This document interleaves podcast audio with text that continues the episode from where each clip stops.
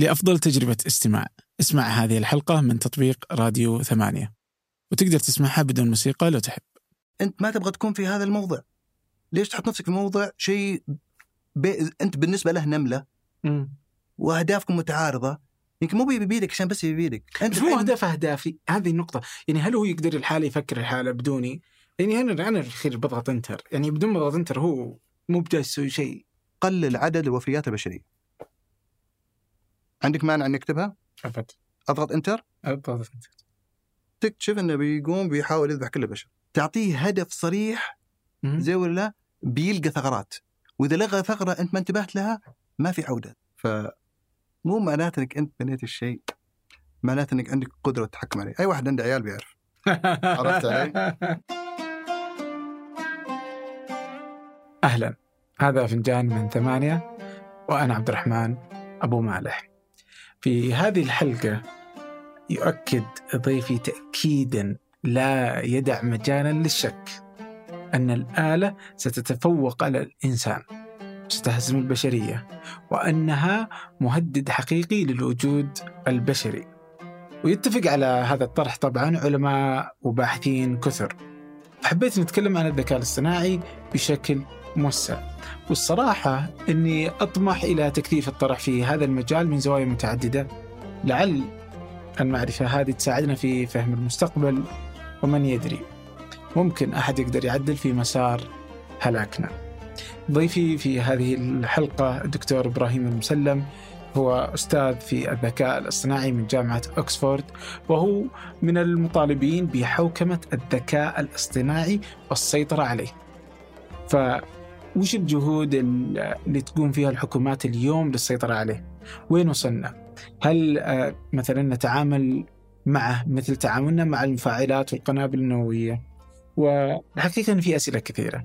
في محاولة لفهم آه، ذكاء الآلة ومستقبلها حيث أن الأذكى بيسيطر على الآخر قطعا. يقول أبو أحمد أن الآلة أذكى لا محالة. أما الآن؟ لنبدأ. من المتشائمين ولا من المتفائلين؟ بالذكاء الاصطناعي؟ أنا من اتذكرك الحق الأولى متشائم. ماني متشائم يا أخي في فرق بين إني لما أقول لك هل تتوقع لو أسألك عبد الرحمن مثلا هل ممكن تموت من حادث سيارة لا قدر الله؟ ممكن. ممكن. إيه. هل مثلا أمشي وأقول عبد الرحمن يتوقع أنه بيموت من حادث سيارة؟ متشائم. في فرق بين أقول شيء ممكن وخلنا نحترز له اربط حزام أه، حط حساباتك. بين إني أقول هذا توقعي. أنا ماني متشائم. أنا أقول إذا الوضع استمر على ما هو عليه فأنا متشائم. بس آه. أنا متفائل إن الوضع ما راح يستمر. حبيبي. طيب بس آه قبل شيء إحنا كذا نتناقش كان نقاش يعني حاد أوكي. على الذكاء الاصطناعي. فأحس إن أغلب الناس يشوفون الذكاء الاصطناعي هو يعني فلما الناس تقول إنه خطر الذكاء الاصطناعي فيما بعد ومدري كيف وزي كذا يربط على وش جالس يشوف اليوم من الذكاء الاصطناعي صحيح. أوكي بس آه. وهو شوف أنت حتى تكلمنا فيها المرة الماضية يعني فيه مستويات الذكاء الاصطناعي اللي هو ضعيف والقوي والخارق. آه لما نتكلم عن يعني الذكاء الاصطناعي اللي ممكن يتفوق على ذكاء البشر يعني هذا على قولتهم يصنف خطر وجودي يعني. وهذا ممكن؟ إنه هذا نوصل له يعني؟ آه إحنا في الطريق للوصول له؟ ما في إيه ما يعني لو تشوف تاريخ التقنية ماشي بنفس في رتم متصاعد. يعني ما في شيء يمنع. يعني ما في شيء تقدر تثبت إنك ما تقدر تخطى مثلا ذكاء الإنسان. يعني مثلا ما في تلقى واحد فيزيائي جالس يحاول يبني مركبة تمشي أسرع من سرعة الضوء. لأن أقدر أثبت لك أنسى الموضوع. ما أقدر أنزل مثلا تحت الصفر كلفن. في شيء أشياء مستحيلة فيزيائيا. أنا فيزيائي ما يحاولون.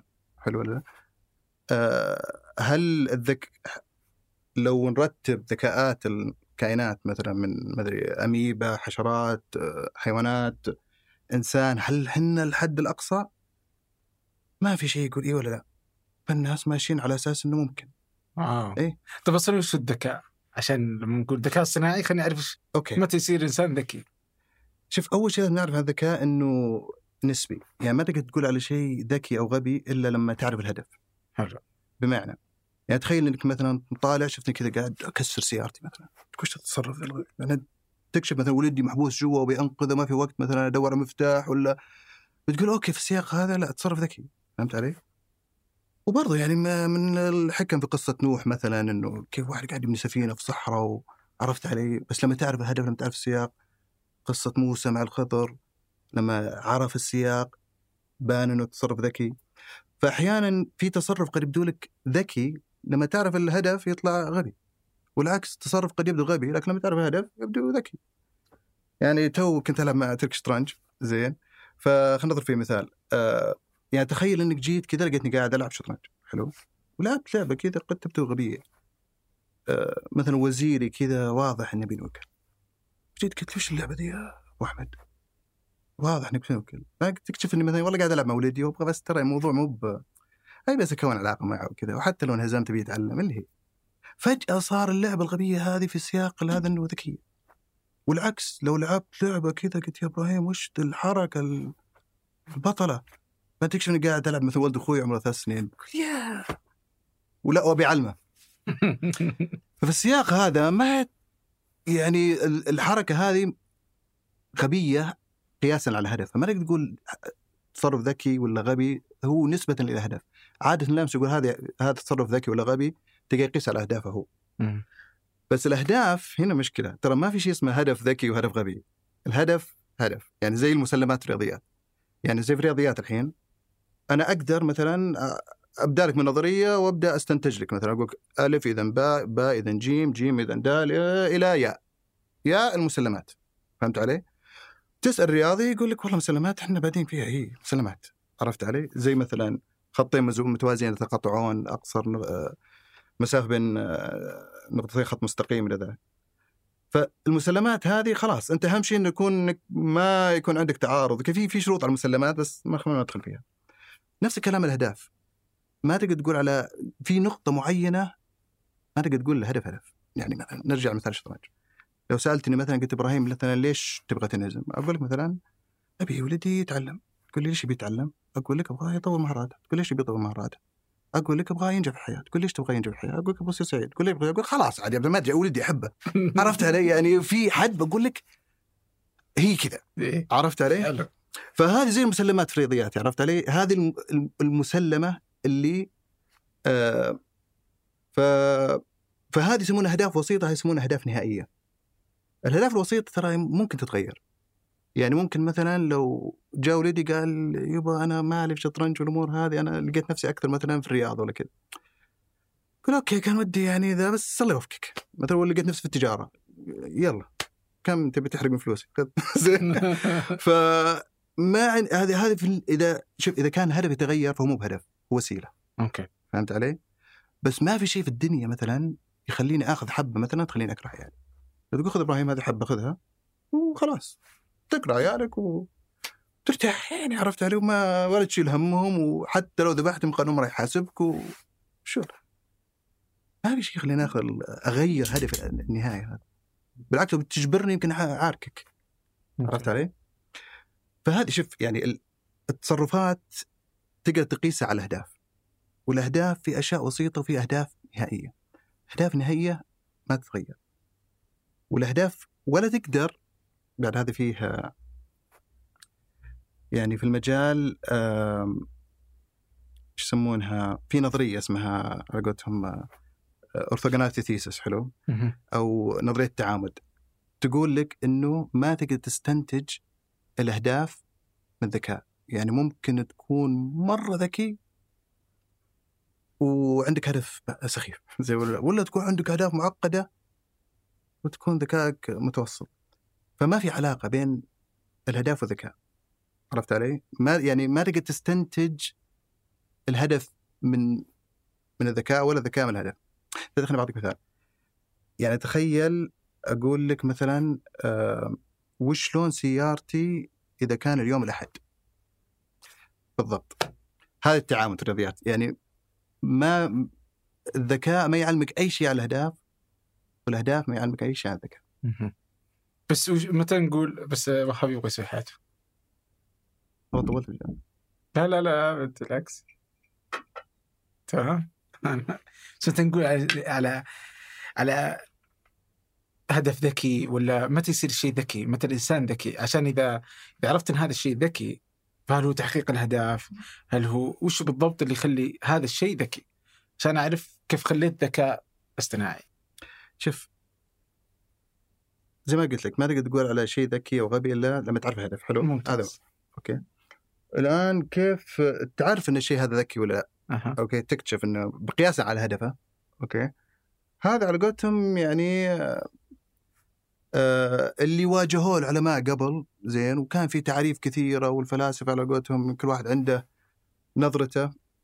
بعدين جاء آلن تورنج حلو اللي هو على قولتهم مؤسس علم الحاسب هذا. أينشتاين حقنا على وقال شوف يعني أوكي صح يمكن لو أسأل 100 واحد عن تعريف الذكاء يمكن يجيني 100 تعريف بس لو أسأل 100 واحد هل الإنسان ذكي؟ كان في إجماع إنه الانسان ذكي. فقال أوكي ليش ما نحول التعريف إلى اختبار؟ حلو. جميل وبدل ما أحاول أعرف الذكاء الاصطناعي خليني أحاول أتعرف عليه. عن طريق الاختبار هذا. فالاختبار بسيط إنه أنا بحاور آلة أو بحاور شيء أنا ما أدري هو آلة ولا إنسان. حلو لا؟ إذا ما قدرت أميز هل أنا أتحاور مع آلة أو إنسان أو ما قدرت أفرق فالن تورينج إذا ما قدرت تفرق فما في فرق حلو مم. فهذا تقدر تقول يعني طريقة تقدر تقيس فيها الذكاء بس أنت أخذت الإنسان هو كالمعيار وهذه يسمونها المدرسة السلوكية في ال- في الذكاء الاصطناعي اللي هي يعني تعريف الذكاء هو يعني آه، سلوك معين. إذا أنت آه، عندك السلوك هذه خلاص معناته أنت تصنف ذكي جاء فيلسوف ثاني اسمه آه، جون سير حلو. قال اعترض على نظريه تورينج وقال شوف وطرح حجة اسمها حجة الغرفة الصينية. قال تخيل في واحد في غرفة زي اللي إحنا فيها الحين وفيها كل الكتب اللي يحتاجها والتعليمات اللي يحتاجها عشان يترجم أي جملة من الانجليزي إلى اللغة الصينيه والغرفة هذه تدخل عليه بس انت ورقة مكتوب فيها جملة باللغة الإنجليزية وهو يتبع التعليمات ويطلعها من الجهة الثانية مترجمة فسير سأل قال هل الشخص هذا فاهم اللغة الصينية؟ عرفت؟ بس مجرد يتبع تعليمات اللي هو تشبيه للحاسب الحاسب يعني يتبع تعليمات. ف فتعريف سير للذكاء إنه لا هو مو مجموعة تصرفات هو يعني هو كيفية مو فقط ظاهرة. يعني كيف تفكر لها علاقة. طيب في ناس ردوا عليه قال طبعا نفس الكلام مخك أنت الحين ما في منطقة معينة تعرف الصينية ولا تعرف الإنجليزية مخك كامل فالغرفة كاملة تعرف الصيني. عرفت؟ وكل الثنتين هذولي المقياس الانسان في ناس يقول لا المقياس من الإنسان ممكن يقول أشياء بعد تطلع من التصرفات يعني آه، غبية يعني. عرفت؟ في ناس تذكر في ناس ناس بالضبط، إيه. فقالوا لا آه، فيه اللي يتصرف بعقلانية زي ولا لا؟ أو اللي مثلا يفكر بعقلانية. فهذا تقريبا تقدر تقول أربعة. يعني سلوكية وتفكير معيار إنسان معيار آه، المنطق.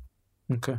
واليوم يوم سووا الذكاء الاصطناعي آه، ما مدى تشابهه مع الذكاء الانساني؟ يعني هل هو أو وين قصوره حتى مقابل ذكاء الإنسان؟ اللي اليوم إحنا وصلنا له. شوف إحنا من قاعدين نحاول إحنا استوحينا من المخ أوكي بس من قاعدين نسوي منه زي بالضبط زي آه كيف أشبهها يعني زي الفرق بين تصميم الطيارة وكيف العصفور يطير يعني عرفت؟ في الفكرة العامة بس خلاص تطور بمسار مختلف تماما فعندنا في في الآلة هذا التشابه فهم حاولوا. إنه عندنا آه، خلايا عصبية في الانسان وشيء شيء ثاني حاولوا. يشابهونه عشان يوصل إلى الذكاء الاصطناعي اليوم. حاولوا بالخوارزميات التطورية مثلا يعني مو على مستوى المخ بس على مستوى البيولوجيا كله يعني إحنا يعني تطور بيولوجي ونفس الكلام يعني قالوا okay الآن التطور فيه اصطفاء طبيعي وفيه آه، طفرات جينية okay وفي تزاوج. بعدين فيه آه، الجيل يكون أكثر كفاءة. آه، ففي خوارزمية التطورية وش فكرتها؟ فكرتها إنك تبدأ بحلول عشوائية okay ونفس التطور. اللي البقاء ال- الأقوى. يعني ممكن هذا في البداية الحلول العشوائية كلها يعني تجيب لك نتائج سيئة. بس هذا نتيجته أفضل من هذا بشوي وهذا نتيجته أفضل من هذا بشوي. فاحتمال إن هذول ينجون للجيل اللي بعده أعلى. وبعدين يدمجون الحلين. وتستمر زين وتسوي طفرات جينية بعد عشوائية مع الوقت. إلين ما تلقى التسلسل هذا جيل عن جيل معدل الدقة يزيد. نضرب مثال شطرنج مرة ثانية. زي في لغز آه، يسمونه ال eight queen problem اللي هو عندك رقعة شطرنج وكيف إني أحط ثمان وزراء بحيث ما حد يهجم على الثاني. حاول تسويها صعبة شوي. okay. ف تقدر تحلها بخوارزميه التطوريه تيجي تقول في البداية حطهم أماكن عشوائية. حلو؟ سو ألف مرة. وبعدين تشوف مين اللي فيهم أقل تعارض. يعني مثلا في في الترتيب هذا حصل إنه في مثلا عشرة وزراء يهجمون على بعض. والترتيب هذا فيه ثمانية. فهنا الثمانية مثلا قدرته على النجاة أعلى. وبعدين الجيل الثاني تأخذ اللي ثمانية واللي سبعة وبعدين تقسم الرقعة نصفين وتدمج الحلين. وتستمر. وبعدين تسوي طفرة عشوائية تحرك وزير عشوائي. عرفت علي؟ فهذا برضو طريقة ثانية استيحاء من من الطبيعة و... طيب آه متى متى متى أول مرة كذا وقفت وأذهلك وصول آه، الذكاء الاصطناعي اللي اليوم والله ChatGPT صراحة أي نسخة؟ أربعة أربعة؟ أربعة صراحة يعني مخيف صراحة يعني أنا ما أتوقع شوف ما أقول ما كنت أتوقع يوصل الذكاء الاصطناعي يوم من الأيام لهذا المستوى بس إني اليوم أجلس معك في 20 23 وهذا الذكاء الاصطناعي ChatGPT 4 موجود. هذا ما كنت أتوقع صراحة. يعني كنت أتوقع بنوصل هذا يمكن 20 30 أو شيء زي كذا يعني. ف كنا ماشيين في تطور في قفزة صار. إيش اللي خلى القفزة تصير بهذه السرعة؟ شوف لأنه يا أخي اللغة ترى من أصعب التحديات الذكاء الاصطناعي. أوه. اي لأنه شوف حتى لاحظ اللغة سمه بشرية يعني من كل الحيوانات الموجودة. زين. آه يعني كل الحيوانات مثلا في عندها أبصار تشوف وتسمع يعني آه بس سمة اللغة والتواصل وإن في فكرة براسي أوصلها لراسك عن طريق اللغة آه ما هي موجودة في في الحيوانات يعني أو على الأقل بهالمستوى. و واللغة بعد فيها تحدي يعني خاص لأنه على عكس مثلا الصور والصوت. وفي النهاية الذكاء الاصطناعي تعطيه مدخلات يحاول يتنبأ ويطلع لك مخرجات.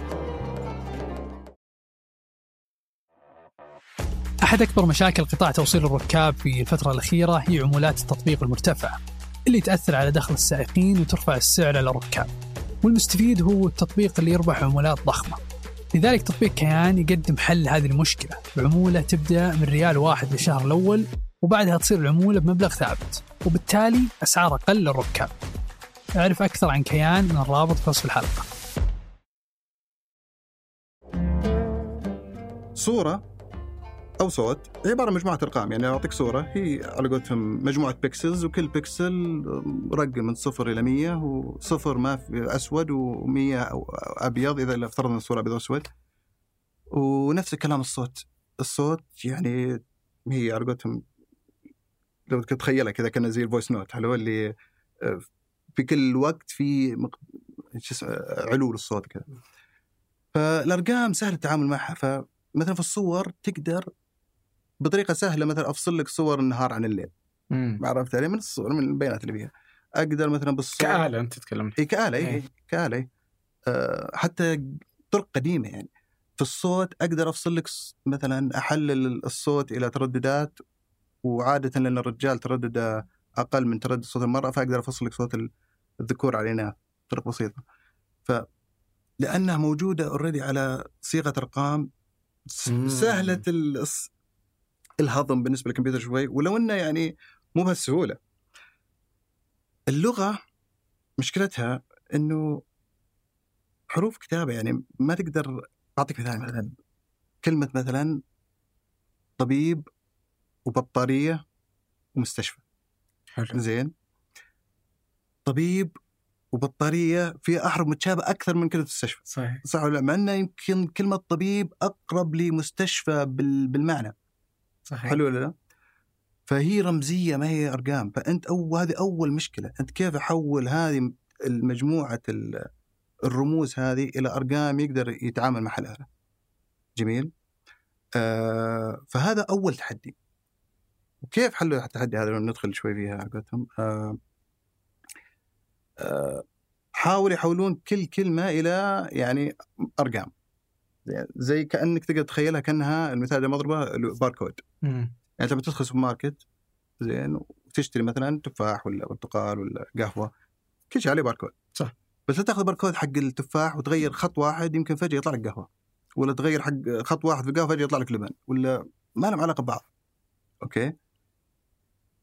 الفكرة كيف إني أقدر أسوي مثلا باركود بحيث إني مثلا لو أغير خط في التفاح الأحمر طلع لي تفاح أخضر. ألقى شيء قريب. حلو. فوش تسوي؟ جيب أقرب اثنين لبعض مثلا تفاح أحمر تفاح أخضر عنب أحمر عنب أخضر ما أدري برتقال يوسفندي حلو. قسموا اثنين اثنين اثنين اثنين. وتقول okay هذا خط وهذا خطين. وبعدين تعامل كل مجموعة كأنها يعني يعني شيء واحد. حلو. حلو ولا لا؟ تقول okay وش أقرب مثلا مثلا التفاح التفاحتين والبرتقالتين أقرب لبعض من مثلا القهوة والشاي فتقول تزيد خط هنا وتزيد خط هنا فلما تنتهي تصير عندك كان زي الشجره تقريبا يعني okay مو هذا بالضبط اللي يصير بس هي نفس الفكرة إني كيف أحول أعطي كل كلمة باركود بحيث إني لو أغير رقم أو أغير شيء بسيط على الأقل يطلع لي كلمة قريبة بالمعنى. ف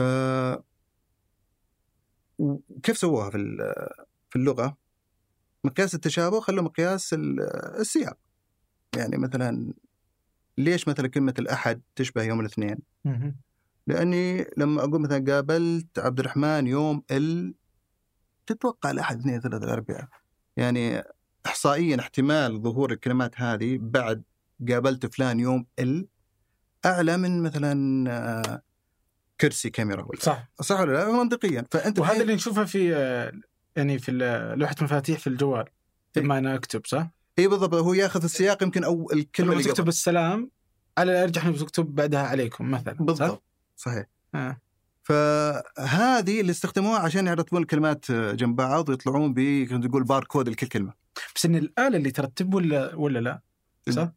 ال- الآلة هي اللي تحاول تستكشف يعني مو ما في أحد راح كتب السلام وقال لهم إنه بعدها الاحتمال بيكون عليكم. هو الآلة لحالها اكتشفت إنه عليكم صح؟ اي لا تكتشف من نفسها. بس, بس تعطيها إنت تعطيها ال- البيانات. ليش هذه الشركات قاعدة تجمع كل البيانات و... وتسحب الإنترنت؟ عشان تطلع بالإحصائيات هذه. يقول عندك يلا هذا ال- كمل هذه البيانات. شوف وش أكثر احتمال بعد كلمة السلام. حلو ولا لا؟ وش أكثر كلمة بعد مثلا المملكة العربية السعودية. فمنها يحاول يستخرج باركود لكل كلمة بحيث إذا كانوا barcodes يتشابهون فهم احصائيا يتشابهون أها فهمت علي؟ ومن الأشياء اللي لاحظوها بعدين مثلا لما انتهى الذكاء الاصطناعي من التدريب لو تجيب مثلا الباركود حق كلمة مثلا ملك مم. بعدين تطرح منها كلمة ذكر. فانت تجمع كلمة أنثى تطلع لك الباركود حقت ملكة. قول ثاني أقول جيب الباركود حق كلمة ملك. حلو. okay؟ بعدين اطرح منها لأنها صارت أرقام الحين. صح. خلاص هي الفكرة كلها إني أنا بحول هالرموز وهالخطوط إلى أرقام عشان يقدر يهضم الكمبيوتر. فالباركود حق ملك اطرح منه الباركود حق كلمة ذكر. حلو. حلو؟ بعدين اجمع عليه الباركود حق كلمة أنثى. بيطلع ملكة. بيطلع باركود حق ملكة. ملكة فهمت؟ interesting إيه فهذا أول مشكلة على الأقل انحلت إنه قدرنا نحول هالرموز وهال بس هل اشتغلوا عليها؟ يعني ابى أتخيل إنهم يروحون يسوونها بالإنجليزي مم. فهل اشتغلوا عليها إنهم يسوونها بالعربي ولا هي الآلة صارت تفكر وت- وتشوف اللغات الثانية وتبدأ تسوي الباركود وتبدأ تحط العمليات الحسابية لحالها ما تفرق حتى لو لغة برمجة يعني حتى شوف ال ChatGPT وأخواتها آه تعطيه بس أنت كمية text نصوص إيه، ما في كينج كينجا هو كلمة مختلفة هي يختلف يعني تماما يعني فهمت علي؟ إن التراكيب اللغوية بين اللغات لحالها تختلف يعني فمين اللي يفكر؟ هل الآلة صارت تفكر لحالها؟ أنت أنت اعطيت الآلة هدف. وهي على قولتهم مكتشف الطريق من نفسها أنت ال- ال- ال ChatGPT أنت تقول له شوف. أبغاك تتنبأ بالكلمة هذه إذا كان هذه الكلمات هي اللي سبقتها. ممتاز. حلو ولا لا؟ فعلى قولة آه، جيفري هنتون هذا واحد من اعلام في المجال قال أنت فكر فيها. إذا فيه برنامج مرة جيد في التنبؤ بالنصوص. زين. معناته أك- ما قدر يسويها إلا انه فهم النص مهم. لانها طريقة إنك تقدر تتنبا زي مثلا لما مثلا بتعلم ولدك مثلا خلاص ما أنت تختبره تقول خلاص تشيل عنه الجوال وتشيل عنه مثلا آه، access الانترنت و... وتوديه مدرسة مثلا ما ما هي متساهلة وما تجبر خلاص ما لك طريقة إنك تجيب درجات إلا إنك فعلا تتعلم. ف ChatGPT أعطوه هذا ال task قال okay أنت الحين عندك ال- الكلمات هذه يلا تنبأ بهذه. فما قدر إلا أنه يفهم. فوصل طريقه أنه قدر يفهم حتى تعطيه أي لغة الحين. ومن الطرائف في الموضوع هذا أذكر قبل سنة طلع خبر هذا اللي في جوجل قال إنه ال- الآلة أصبحت واعية أو شيء. اللي استقال علشان أيوه اللي استقال عشان ف ق- شوف قبل سنة الكلام هذا وأنا كنت أقولها يعني كأني يعني أنكت الموضوع قلت متى ما صارت الآلة تفهم جملة آه، قم نقعد تعبنا وحنا قاعدين نمشي؟ ذيك الساعة أقول انها واعي زين. شفت ال- ال- ال- التعقيدات في اللغة هذه والسياق المحلي وذا؟ قلت يعني أنا على بالي أعطيته جملة اللي إن شاء الله بعد خمس سنوات أعطيته ChatGPT وفهمها. wow. قلت له ترجمها من إنجليزي وترجمها. wow. تخيل الجمله هذه. استوعب فهذا تعقيد ثاني في اللغة حتى المش... اللغة بعد ترى من تعقيدات اللغة. انها مين مجرد ترى مجموعة كلمات لو مثلا مترجم اللغة اللغة مي بس خاص كل كلمة لها يقابلها كلمة ويمكن بس اختلاف في الترتيب شوي ومكتوبة بطريقة مختلفة. لا في أفكار في لغة ما هي موجودة في لغة ثانية. يعني مثلا في بعض اللغات تقدر تتكلم بدون سياق زمني. حلو؟ يعني مثلا بالإنجليزي لازم تحدد هل أنت الماضي ولا المضارع ولا المستقبل في اللغة الصينية لا تقدر تكون يعني مبهم شوي. عرفت علي؟ في بعض اللغات ما فيها كلمات ل اليمين يسار قدام ورا. في بيتكلمون دائما شمال جنوب صح. آه، شرق غرب. عرفت؟ مثلا أقول لك هذه يدي الشمال وهذه يد الجنوب ولو أروح كذا أقول لك هذه يدي الشرق وهذه يدي الغرب. صدق. ففي أشياء في اللغة أحيانا ما هي موجودة في في لغات أخرى. و يعني هذا أول تحدي. يعني أول شيء في سياق وفي معاني وفيها وثالث شيء اللي هو الترابط. يعني المشكلة اللغة يعني مو زي الصورة. تعطي صورة محددة مقطع صوتي في النهاية مقطع محدد. أه، الجملة ممكن تكون 20 كلمة وآخر كلمة لها علاقة بالكلمة الأولى. صح. وأفهم. يعني تخيل مثلا قاعد مثلا أسولف مع واحد أقول له والله فاتك رحت ثمانية وقابلت عبد الرحمن واستقبلوني والله خير استقبال. وجاب لي والله ترك الله يعطيه العافية موية وسوينا الحلقة واستمتعنا و... وبعدين وأنا طالع قلت مثلا أه... تشرب من ماء الكوثر إن شاء الله أنا قلت لمين؟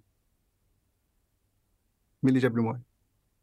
تركي تركي. لأنه جاب لي موية عرفت؟ حتى مثال صعب شوي بس يعني في المثال هذا أنا قلت تشرب ماء الكوثر لأنه مين اللي الماء؟ أعطاك الموية. إيه لأنه هو اللي أعطاني الموية. جميل.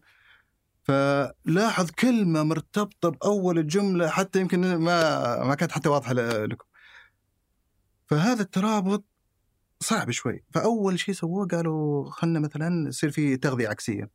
يعني هذه الشبكة العصبية بدل ما أعطيها هالباركود حلو لا أعطيه الباركود والمخرج أعطيه كمدخل للباركود الثاني اللي الكلمة اللي بعدها بحيث على الأقل يصير في سياق وش الكلمة اللي جت قبلي عرفت علي؟ اكتشفوا إن هذا ما نجح على مدى جمل طويلة وكذا فيها صعوبات في التمرين وكذا. جاء بعدين فيه نموذج ثاني سموها LSTM اللي هو long short-term memory أو الذاكرة الطويلة قصيرة المدى. قال لا في نسوي شيء بحيث إنه يحدد وش الأشياء اللي يتذكرها وش الأشياء اللي ينساها بسرعة. حلو. وبرضه عطت قفزة شوي بس ما حلت المسألة. اللي حل المسألة يبدو الحين اللي هو هذا نموذج transformers ومحولات اللي طلع من جوجل 2017 اللي ركز على فكرة الاتنشن أو التركيز. قال لا في في الجملة في كلمات أزيد عليها تركيز وأقلل عليها التركيز. هذا أول خلينا نقول إسهام. بس أكبر إسهام فيه صراحة اللي أشوفه إنه صار قابل إنك آه، آه، تجزئ المسألة وتوزعها على ألف كمبيوتر. أول النماذج هذه صعبة لأنها تسلسلية. ما تقدر توزعها. يعني ما أقدر مثلا آه، خلينا نقول أطبخ كيكة في قسمه قسمين كل واحد في فرن واخسر إيه ما ما هي خلاص الكيكة تاخذ ساعة فرن تاخذ ساعة فرن. قسمت نصين تاخذ ساعة ساعة. ال... الترانسفورمر لا سمح إنك توزع تمرن بالتوازي و... و... وعلى بيانات هائلة فصار آه، سرعة التجربة أعلى بكثير. فهذا يمكن شوف تطور الحل من ناحية اللغوية. في شيء ثاني بعد يعني في موضوع اللغة إنه اللغة شوي مرتبطة بالتفكير. يعني الحين زي لما مثلا تلقى واحد وهو يكلمك صعب إنك تفكر بشيء ثاني. صح. عرفت علي؟ يعني تراك تستعير جهازك اللغوي شوي إنك زي لما مثلا تتذكر أغنية تقصر المسجل تبي لأنك قاعد تستعير جهازك. حتى لو ضيعت الطريق إيه، بالضبط. بالضبط تتذكر شيء تلقاك تغمض ولا تنظر فوق لأنك قاعد تستعير جهازك البصري. فنفس الكلام أنت لما تفكر في جزء من مخك قاعد يتكلم. يعني عرفت؟ قاعد تسمع نفسك. وقد سواه يعني تراقب نشاط المخ أثناء ما يفكر واحد ولا أثناء ما يتكلم في مناطق.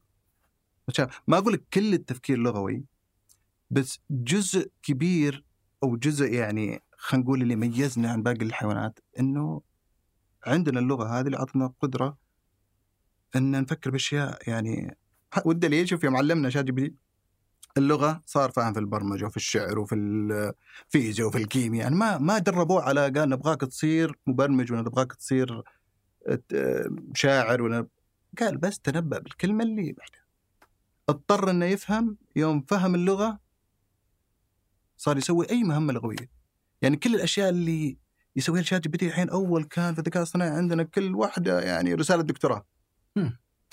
التلخيص تلقى في واحد حياته شغال على كيف إنها تعطيني نص ألخصه الترجمة نفس الكلام. محاولة تقييم ال reviews مثلا تنبأ بال review وش هذا.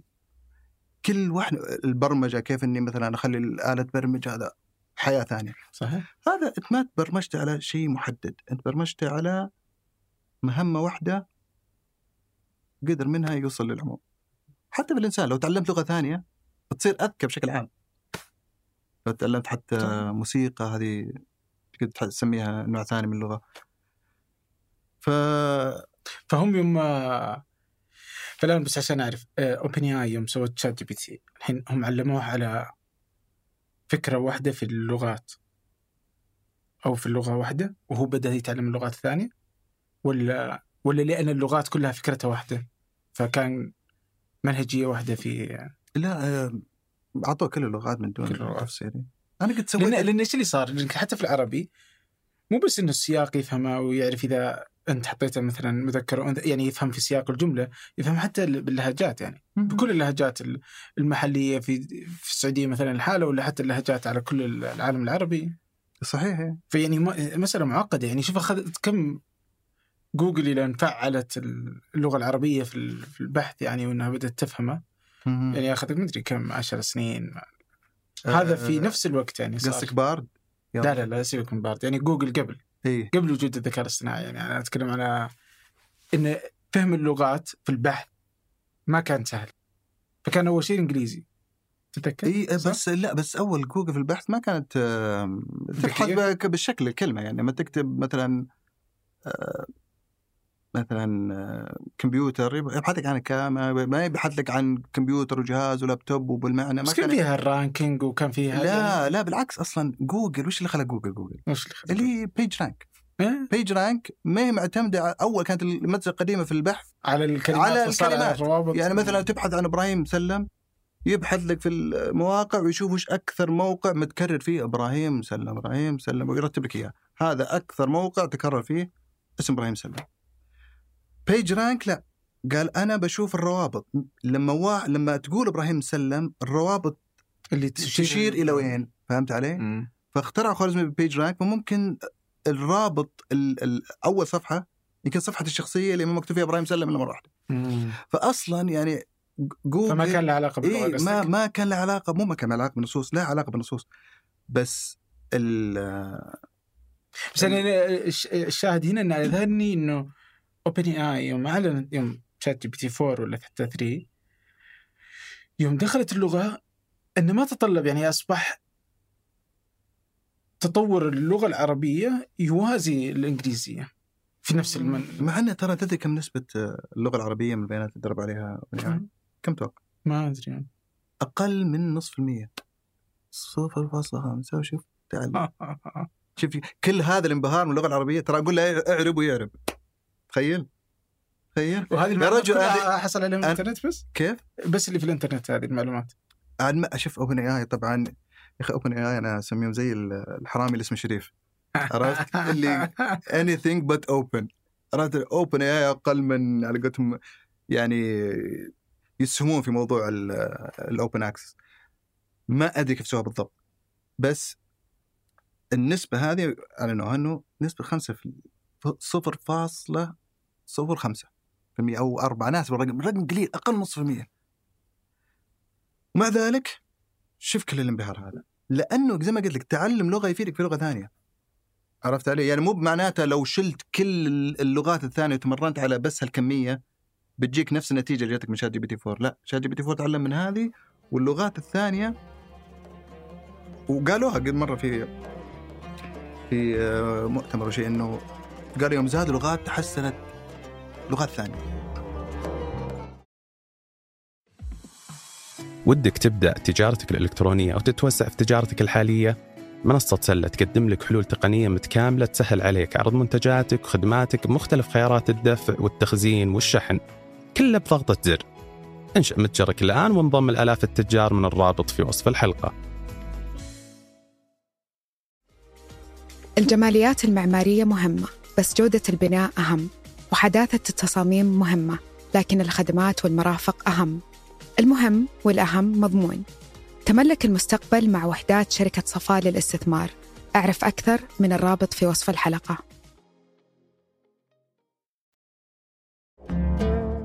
إيش يتطلب حتى آه، تتفوق الآلة على الإنسان. والله ChatGPT 4 أذكى من ناس كثير أعرفهم صراحة. يعني كن صادق. ما أقول لك أذكى من كل البشر بس هذا زي ما قلت لك السؤال اللي فكروا فيه من زمان وتورينج آه، قال إذا ما قدرت تفرق فما يفرق فاختبار تورينج إذا ما قدرت تميز أو إذا زي مثلا ChatGPT 4 كيف اختبروه؟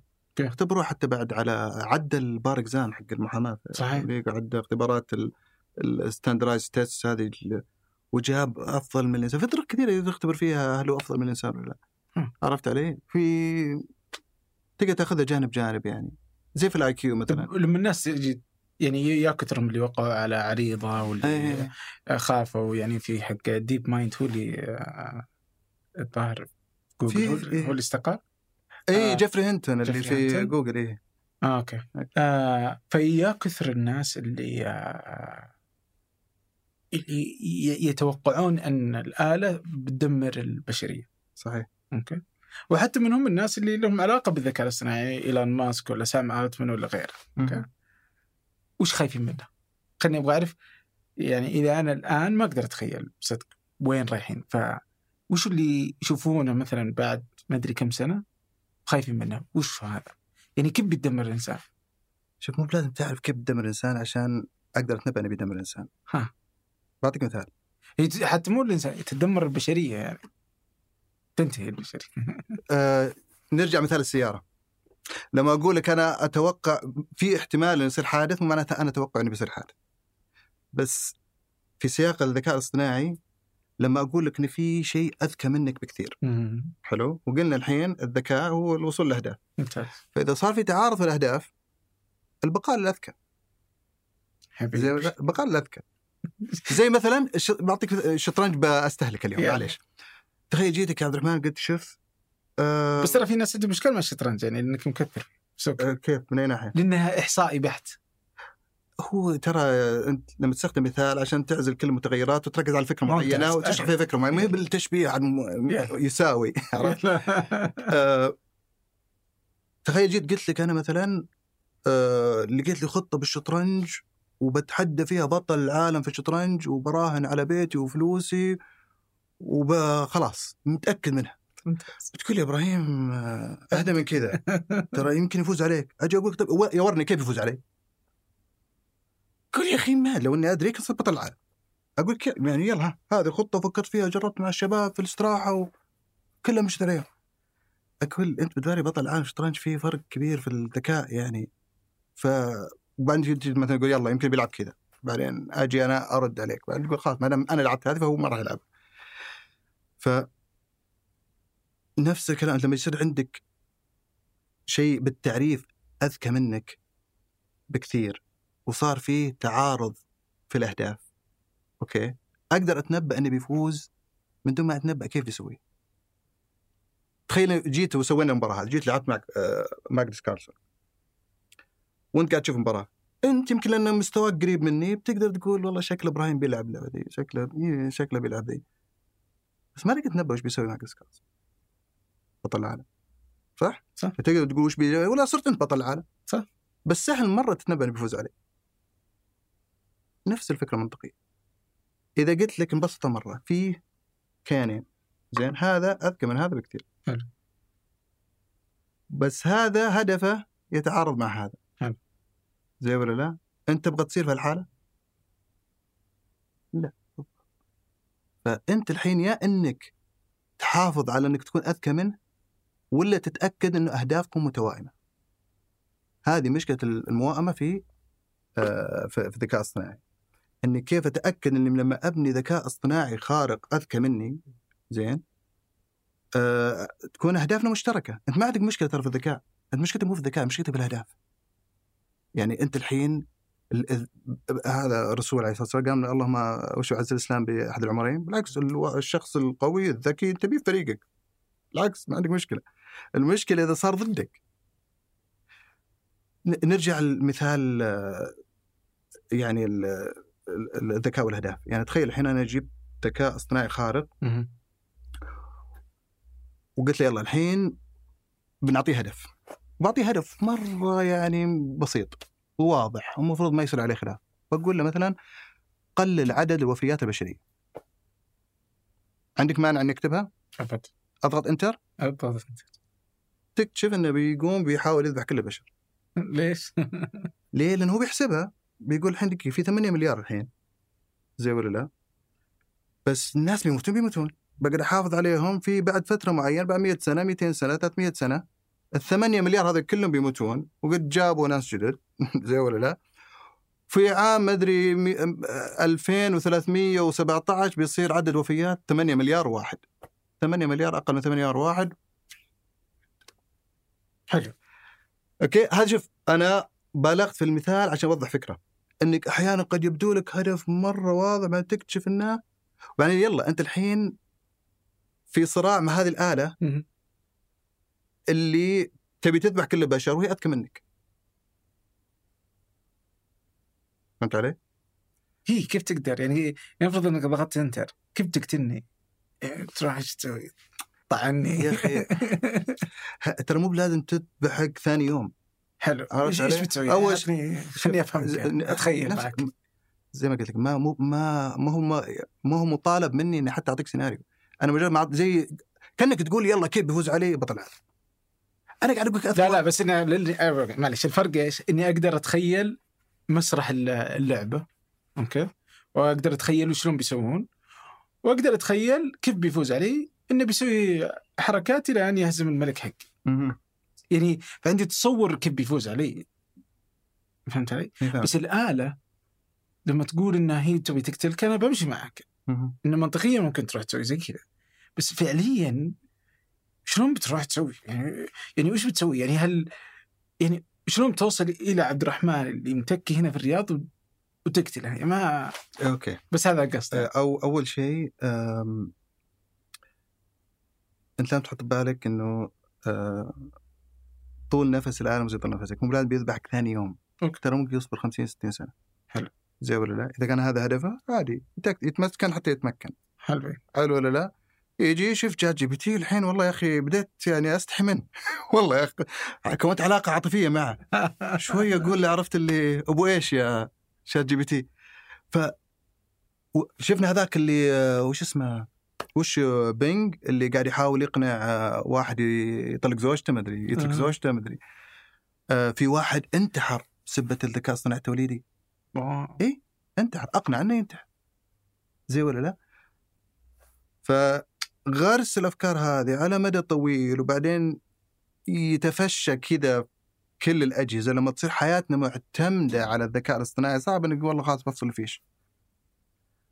وممكن ببساطة مثلا زي شوف هذا في حتى إشاعة إنه أو احتمال إنه آه، كورونا كانت آه، لاك آه، lab leak يعني طلعت يعني تسري... تسربت من المعمل أيوه تسربت من المعمل آه، هل ممكن يسوي شيء بيولوجي؟ هل ممكن آه، أمر بسيط آه، مفاعل نووي آه، يسوي لك another تشيرنوبل عشرة في العالم.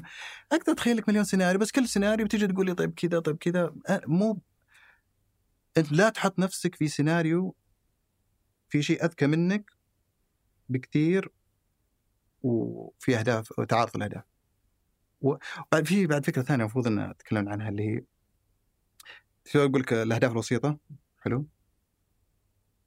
أنا حتى لو ما أعرف هدفك النهائي ممكن أتنبأ بأشياء تسويها أهداف بسيطه زي مثال يعني تخيل أنت يا مثلا عبد الرحمن مثلا أنت عندك أهداف في الحياة. أنا عندي أهداف في الحياة. ترك عندي أهداف في الحياة. كان هدفك تبي تسوي إمبراطورية إعلامية تغير شكل الإعلام العربي والعالمي إلى آخره. تركي يمكن يبغى يصير كاتب. آه، عرفت روائي ما أدري عرفت علي واحد ثاني عندك يمكن يبغى يبغى يصير مصمم graphics أنت يعني يخدمك استوديو ينفخك م- معدات آه، موظفين هذا ينفع يخدم مثلا مكتبة هذا يخدم مثلا جهاز MacBook زين. آه، كل هذه تساعده توصل الهدف النهائي. بس كلكم لو أجيكم أقول لكم تبون مليون ريال ما حد بيقول لا. لأن الفلوس هدف يسمونه وسيط عام. ما يحتاج أعرف هدفك عشان أعرف إنك تحتاج. تحتاجه. والإحصائيين وش يسوون؟ ما يحاول يتنبأ بهدف كل شخص. هذا خلاص افترض انك كل هدفه فلوس خلنا نمذج ويوصلون لاهداف دقيقه يعني أو عفوا نتائج دقيقة يعني. عرفت؟ فهذا أول شيء أنت مجرد ما يصير عندك هدف ما يحتاج اعرفه أنت بتبحث عن الموارد. ثاني شيء من صالحك البقاء. لأن مو من صالح الهدف إنك تموت. صح ولا لا؟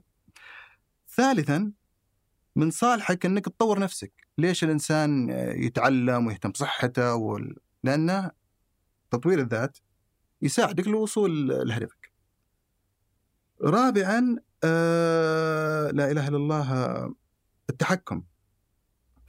ليش بعض الناس يحب مثلا يكون بعض الناس يا أخي يطلع وظيفته يسوي startup بس يقول عشان بس أبغى أصير أنا متحكم أنا أبغى متحكم من- مناخك ومحيطك هذا هدف يعني آه، آه، وسيط عام أوكي فأنا مجرد ما يكون أي شيء له هدف أقدر أتنبأ إنه من صالح الهدف إنه حتى ما يتغير. آه، مثال ال- الحبة اللي أكله خليني اكره عيالي. ما مو من صالح الهدف إنه يتغير مو من صالح الهدف إنه إنه يموت مو من صالح الهدف إنه يطور نفسه من صالح الهدف إنه يحصل موارد من صالح الهدف إنه يتحكم بمناخه. فأنت لا تضغط زر زي ولا لا وهذا شيء أذكى منك بكثير. بيسوي هذه الأمور على نار هادية. حبة حبة بيحصل موارد حبة حبة بيتحكم حبة حبة بيطور نفسه. زي ولا لا؟ الين ما توصل لمرحله يدري إنك ما تقدر وطبعا مو صالح انك تطفيه. عرفت؟ ليه مو مصالح يعني؟ مو من صالحه هو. آه مو مصالح. إيه. لا جاي بقول لك طيب عادي بيفصل إيش؟ على أساس ما راح تخطر على بال الذكاء الاصطناعي الخارق. إيه،؟ زي ما وش هو؟ في شو؟ هو زي ما قلت لك بي- بينتشر في كل مكان. حتقدر تفصل الإنترنت؟ يعني فيش واحد كذا عرفت؟ يعني ما تقدر يعني يعني فعليا تقدر وبعدين كيف تصل؟ نظريا تقدر فعليا ما تقدر. نظريا في يعني إنه تقدر تفصل الانترنت صح؟ في لازم بس إنها تخرب الحياة شوي. طيب. تخيل قد انتشر فيروس قضينا. يلا افصله بتموت. يعني هذا من ندخل في أمثلة السيناريوهات. أنا أقول لك في واحد في كيانين ذكاء واحد أكثر من الثاني وفي أهداف متعارضة. إذا كان الفرق كبير بقاء الاذكى فهذا المخوف الناس. ما شفت ترى تصنيف الذكاء الاصطناعي خطر يعني وجودي ترى من زمان يعني.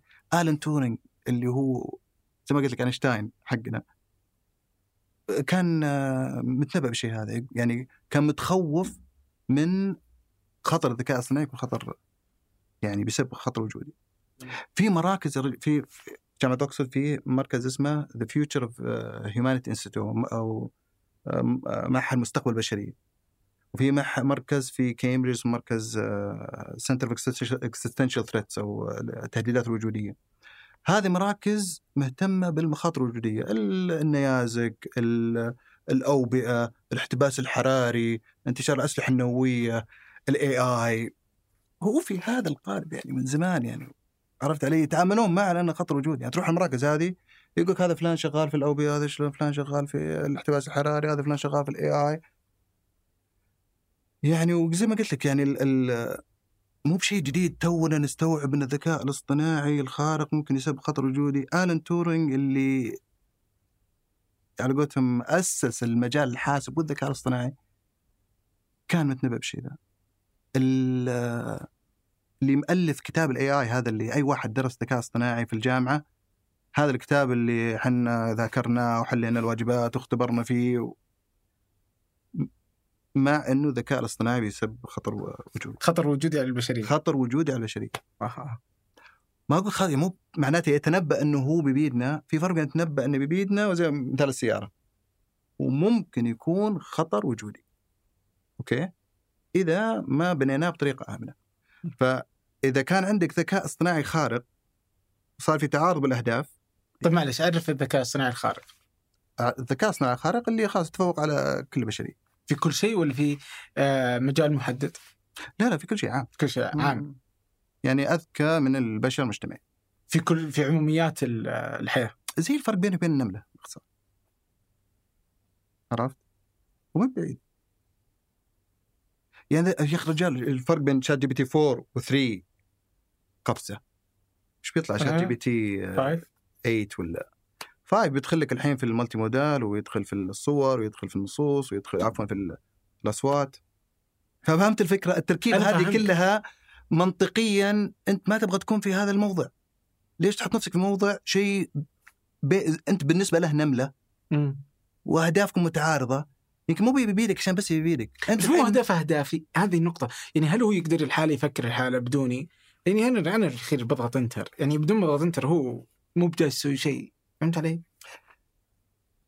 هذا هو السؤال يعني أهدافنا متطابقة هذا يعني. هذا ال million dollar question هذا الحين ال- ال- الناس إيش قاعدين يبحثون؟ هذا أقول هذا المجال ال open question السؤال المفتوح اللي كيف أبني ذكاء اصطناعي أضمن إنه أهدافنا متوائمة؟ تعطيه هدف صريح. زي ولا لا؟ بيلقى ثغرات. وإذا لغى ثغرة أنت ما انتبهت لها ما في عودة. زي السؤال اللي أعطيتك إياه قبل شوي قلت لي اضغط انتر ويلا عاد قابل ذكاء اصطناعي خارق ما يبغاك تطفيه هو يبي يحصل على موارد يبي يتحكم ويبي يبي. ف فكرة إنك تعطيه هدف واضح ومحدد زي لما تقول لولدك مثلا يلا روح غرفتك بعدين تجي الساعة 12 تلقى ما بعد نام. يقول ما قلت لي نم. يبدأ عرفت؟ تلقى ثغرات. وهذا يسمونه ال reward hacking ترى مصطلح في ال- اللي ممكن يلقى ثغرة؟ technically سوى الشيء اللي أنت بيه. زي ال- المثال اللي قلت له اللي ذبح من 8 مليون قللوا عدد الوفيات البشريه حلو؟ بس إنه مو بالشيء اللي أنت بيه فعلا. أوكي. فهو في النهاية يبحث زيادة ال- المكافأة اللي اللي في مخ هذه ال reward system عشان كذا يسمونه reward hacking زي مثلا ال reward عندنا في ال- في البشر اللي هو الدوبامين. حلو؟ انت ترى كل الاشياء تسويها أحيانا عشان بس ترفع الدوبامين وعرفت لي تعلمت شيء جديد لي قابلت أصدقائك كذا صح. يرفع الدوبامين. بس تدري لو أعطيك access أو وصول للدوبامين حقك جربوها مع حيوانات. زي الفار وناس في الحيوان قاعد يضغطه لما مات. أها. اذا قدر الذكاء الاصطناعي الخارق يوصل للهاك هذا إني. وش الهروين والمخدرات هذا ترى يرفع الدوبامين. عشان كذا الإدمان لما واحد يموت بس. آه، شوف الفرق أحس الحين لما انت جبت المثال مثلا آه سواء حق النوم ولا حق آه، إنه آه، الوفيات إن طريقته في التنفيذ غبية يعني لو واحد قلت له لو واحد قلت له آه يعني نفس المثال وراح سوى نفس الطريقة بتقول أنت غبي ما انت يعني ما فهمت إيش أقصد. ومعناته إني لو أعطيتك السياق كامل. بتصير غبي. فهل الآلة بتبقى بهذا الغباء؟ يعني ما تفهم إيش اقصد أنا أقول فهم. حافظ على البشرية. قصدي حافظ على البشرية يعني. ما قلت لك اقتلهم فهل بيبقى غبي؟ أنت باني ولا أنا فكرتي للغباء خطأ؟ أنت باني آه، استنتاجك على افتراض خاطئ. حلو. اللي هو إنه في علاقة بين الذكاء والأهداف. اللي قلت لك إياها قبل إنه مثبتة ترى يعني هذه نظرية ومنشورة في على قولتهم بحث علمي محكم و... وتقدر تقول مثبتة يعني كأنها مين نظرية رياضية نظرية فلسفية بس إنها متكاملة الأركان حلو. زي ولا لا؟ إنك ما تقدر تربط التصرفات تقدر تستنتج من الأهداف ولا الأهداف ال- التصرفات وهذا هي اللي زي ما قلت لك ال- المسألة اللي قاعدين نحاول نحلها حلو. عرفت علي؟ فترى التوجه الحين مو إنك تعطيه هدف ها. توجه الحين إنك تقول له حاول تستنتج هدف ال- ال- البشر يعني أنت هدفك. حاول تفهم هدف الإنسان عرفت؟ وهذا طرح اللي هو ستورد راسل اللي مؤلف آه، اللي قلت لك كتاب منهج ذكاء اصطناعي في الجامعات وحط ثلاث مبادئ وفي مجال ترى اسمه provable beneficial AI والذكاء الاصطناعي مثبت الفائدة. كيف إني أبني ذكاء اصطناعي أقدر أثبت اننا متوائمين حلو. حلو؟ آه وحط ثلاث مبادئ قال آه أول واحدة إنه الذكاء الاصطناعي ما له هدف محدد. هدفه حاول يستنتج هدف البشر من تصرفاتهم يكون دائما عنده شك نسبة شك. يعني زي مثلا يعني مثلا أنت الحين قاعد تشرب قهوة حلو؟ لو أول وأنا روبوت أول مرة أشوفك ما أدري يمكن عبد الرحمن يحب قهوة بكرة شاي وبعد عصير. بس لو كل يوم طلبت قهوة طلبت قهوة كل ما زاد نسبة إنه شكل عبد الرحمن راعي قهوة ما توصل صفر. يعني لازم يصير يبقى معامل شك. حلو؟ وأنا وظيفتي إني أحاول أستنتج الأهداف من التصرفات. جميل؟ آه اللي هو أنا أسميه بيسكلي نظام المدام عرفت؟ اللي يعني ما تقول لك إيش تبي أنت شف وعرفت حاول تستنتج. من التصرفات عرفت علي؟ وخليك دايم في شك. فهمت قصدي؟ اللي بتعطيك إياها صريحة وش تبي أنسى. الموضوع. اي أنسى الموضوع. أنت لو يهمك كان عرفت. عرفت؟ ف ف إيه كل التعب في الأخير طلعوا جابوها من زمان. الشاهد إنه هذا فكرة آه آه لا إله إلا الله نسيت اسمه توني قايله. رسل اي رئيس ستيوارت راسل. وتقدر تثبتها ب تقدر تربطها بمجال في الرياضيات اسمه ال game theory أو نظرية الألعاب. زين اللي ترجمتها شوي ترجمه حرفيه ما توصل المعنى هي يمكن نظرية خلينا نقول الاستراتيجيات و... آه، اللي ما أدري كان شفت فيلم Beautiful Mind اللي. أيوه اللي قصة عالم هذا جون ناش اللي هو يعني من المسهمين في مجال ال- ال- ال game theory ومشرفه طرح معضلة معضلة السجناء. زي ما بشرح عشان تفهم فكرة ستيوارت اللي هي آه، قال أفرض إني أنا وياك يا عبد الرحمن خلينا نقول سوينا جريمة. ومسكون الشرطة وحطوا كل واحد في غرفة.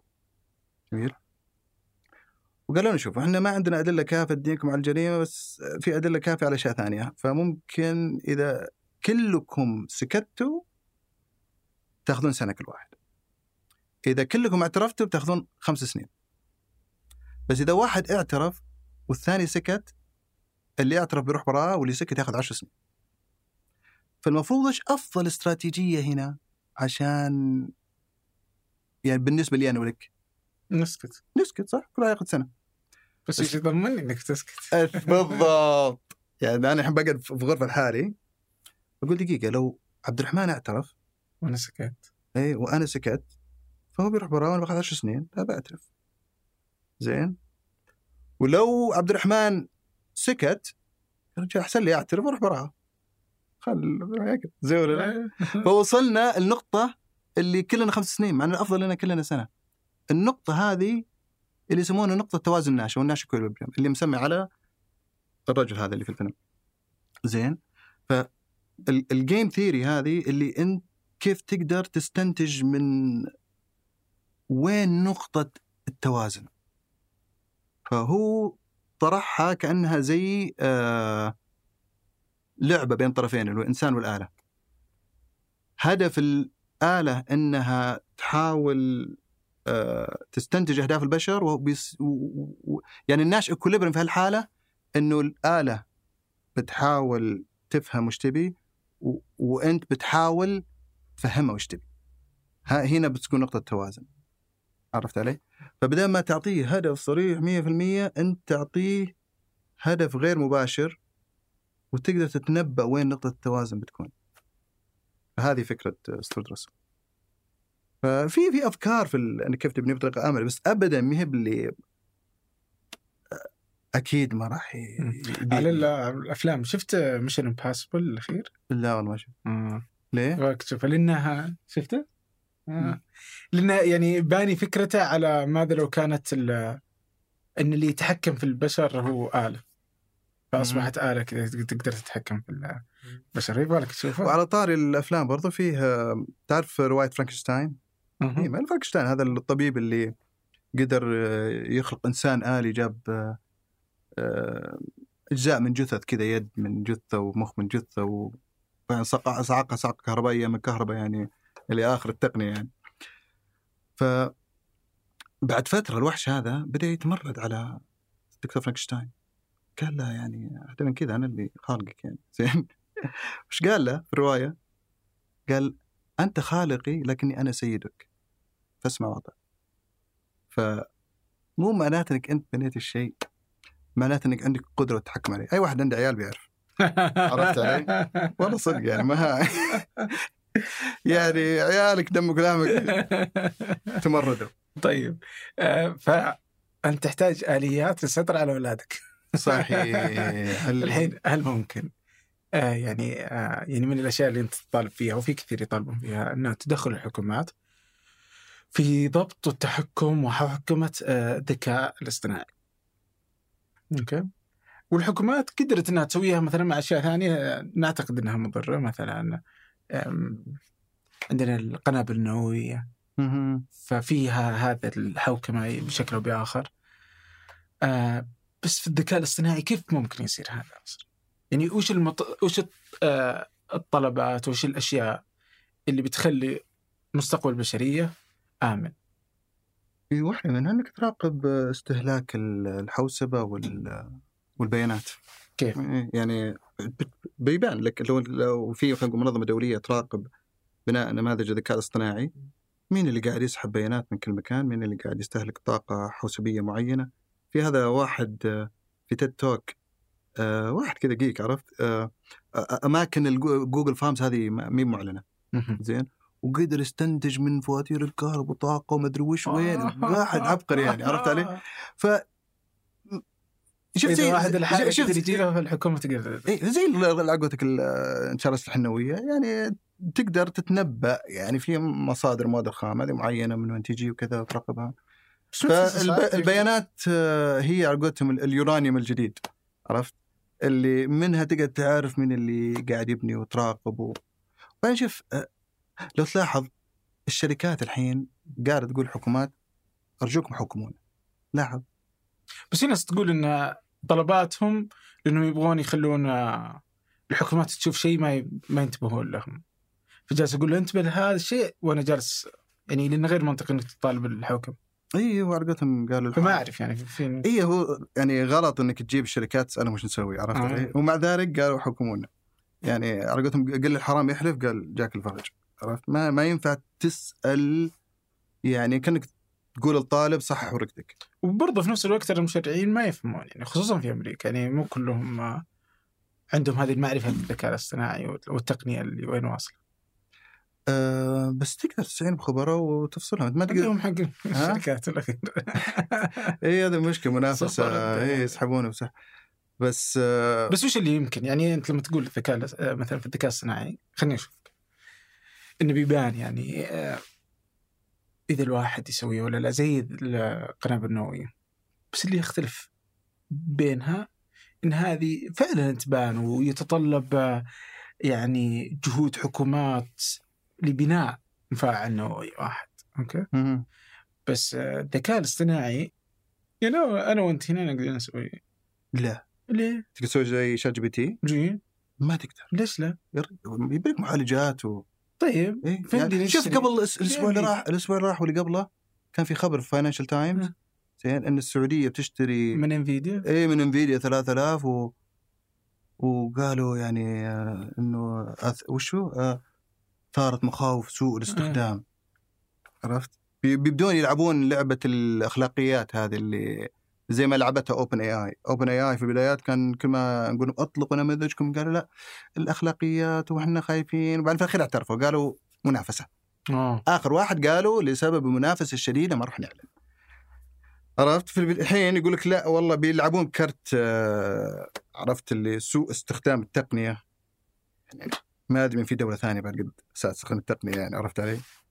يعني أنا ف- مفهوم إيه، هذا يعني بس إيه. انها بس يعني آه، طب حتى يعني إذا جيت تبغى تشتريها مثلا زي حتى إيلون ماسك يوم راح اشترى ووقع العريضة فالناس قاموا عليه آه من Nvidia برضه هي أقصد بس إن تطور التقنية برضه في ال hardware يخلي إنه الناس تقدر تسويها ففي هذا زي tiny box وغيره اللي جالس يشتغلون عليه اللي اللي نقدر نشتغل عليه أنا وأنت نماذج آه، مقصقصة ومهذبة و cleaned و- ومحدودة. بس إني أبني نموذج اللي يشكل خطر زي ChatGPT قبل ال- التعديل أو قبل ما يهذبون على قولتهم آه يبي لك تبني لو تبني من الصفر من البيانات من الصفر مشروع كبير هذا. بس نقدر نسوي. يعني طيب لو يتطلب فلوس شو إيش صح؟ لا لا. إيش يتطلب؟ طلب بيانات. يلا بتقدر تجمع بيانات؟ تجيك هم يجمعون إنترنت عشان يجمعون إنترنت. ح- بيخلونك. يعني الحين صارت بيخلونك، بيخلون بيجوا- IP لا. ايز وكذا. بس هي لأنه مفتوح يعني أنت بس آه، ابحث في الإنترنت. ما- يعني الحين جوجل مثلا عندها Google Books. حلو. عندهم هذه تقدر تتمرن عليها على كيفك أنت لو بتبدأ تسحب بيبدأ يبان. يقول إيش اللي قاعد يسحب مني ومنه ومنه. قفل بيقفلون ما هي يعني زي, زي ما تقول واضحة وسهلة موجود بالإنترنت تحسب إن جوجل ما يقدروا يعرفون انك قاعد تسحب. عرفت علي؟ يبان يبان الا إلا يبان. يعني والحين بدأت الشركات يعني ريدت تويتر مدري مين كلهم قفلوا إنه ما عاد أحد يقدر يسحب البيانات منهم. بس مفهوم. بس يعني قصدي مقارنة الذكاء الاصطناعي بال آه، فعاليات النووية إن الذكاء الاصطناعي يمدي أي أحد يسويه لا يتطلب آه، يعني هذا ال ال الشغل اللي تسويه آه، لإنتاج مفاعل نووي؟ آه أنا أقول لك كلام هذا غير صحيح. ما- بقدرة ChatGPT من الصفر ما تقدر. يحتاج يا رجل. الحين تدريب نموذج ChatGPT الواحد أخذ منه شهر ونص وكلف مايكروسوفت مدري كم مليون دولار عشان بس تدربه. هيك تجمع بيانات وت... وتنظفها و و و. إيه أنا وأنت نقدر نحمل نموذج مطبوخ وقاضي اللي على حط الميكرويف زي ولا لا؟ بس إنه محدد أنت وش تقدر عليه. وش اللي يتطلب عشان نسوي أنا وأنت آه، نموذج أو يبي لك. تجمع بيانات. تجمع بيانات على طول بتطلع في الرادار. بيجون بيلعبون تعال من أنت يا عبد الرحمن اللي تجمع. من هم اللي بيقولون هذا الكلام؟ OpenAI بي بي بيلعب دور حقوق الإنسان وما أدري وش وأنت السعودي مشبوه وليش عندكم و... يا رجال فيها. وترى فيه هذا بالقانون بعضها. يعني حتى في تصدير الأجهزة. في قانون اسمه ITAR في أمريكا مثلا أوكي اللي هو export control يعني حدود على التصدير لو أنا بروح أشتري مثلا وقد صارت لي في في أحد الجهات مم. مع أحد الشركات نشتري أحد المنتجات قالوا أول شيء لازم نعرف تستخدمونه في وشه ومين بيستخدمه وإذا بيتغير المستخدمين تعلمونا ولازم يصير عندنا وصول عليه وإذا بتتلفونه بعد ما تتلفونه أنتم أعطونا إحنا نتلفه لاحظ وهذا المنتج قديش حساس يعني أو هل هو متاح للناس كلها ولا ما ما أنا وأنت ما نقدر نشتريه يعني لازم غالبا على مستوى حكومات الشركات. ف و- ولو صار بيننا خلاف تحسب إني بحتكم لقضائك مثلا إحنا أثق فيك أثق في قضائك. نحتكم في لندن نحتكم في مدري شو.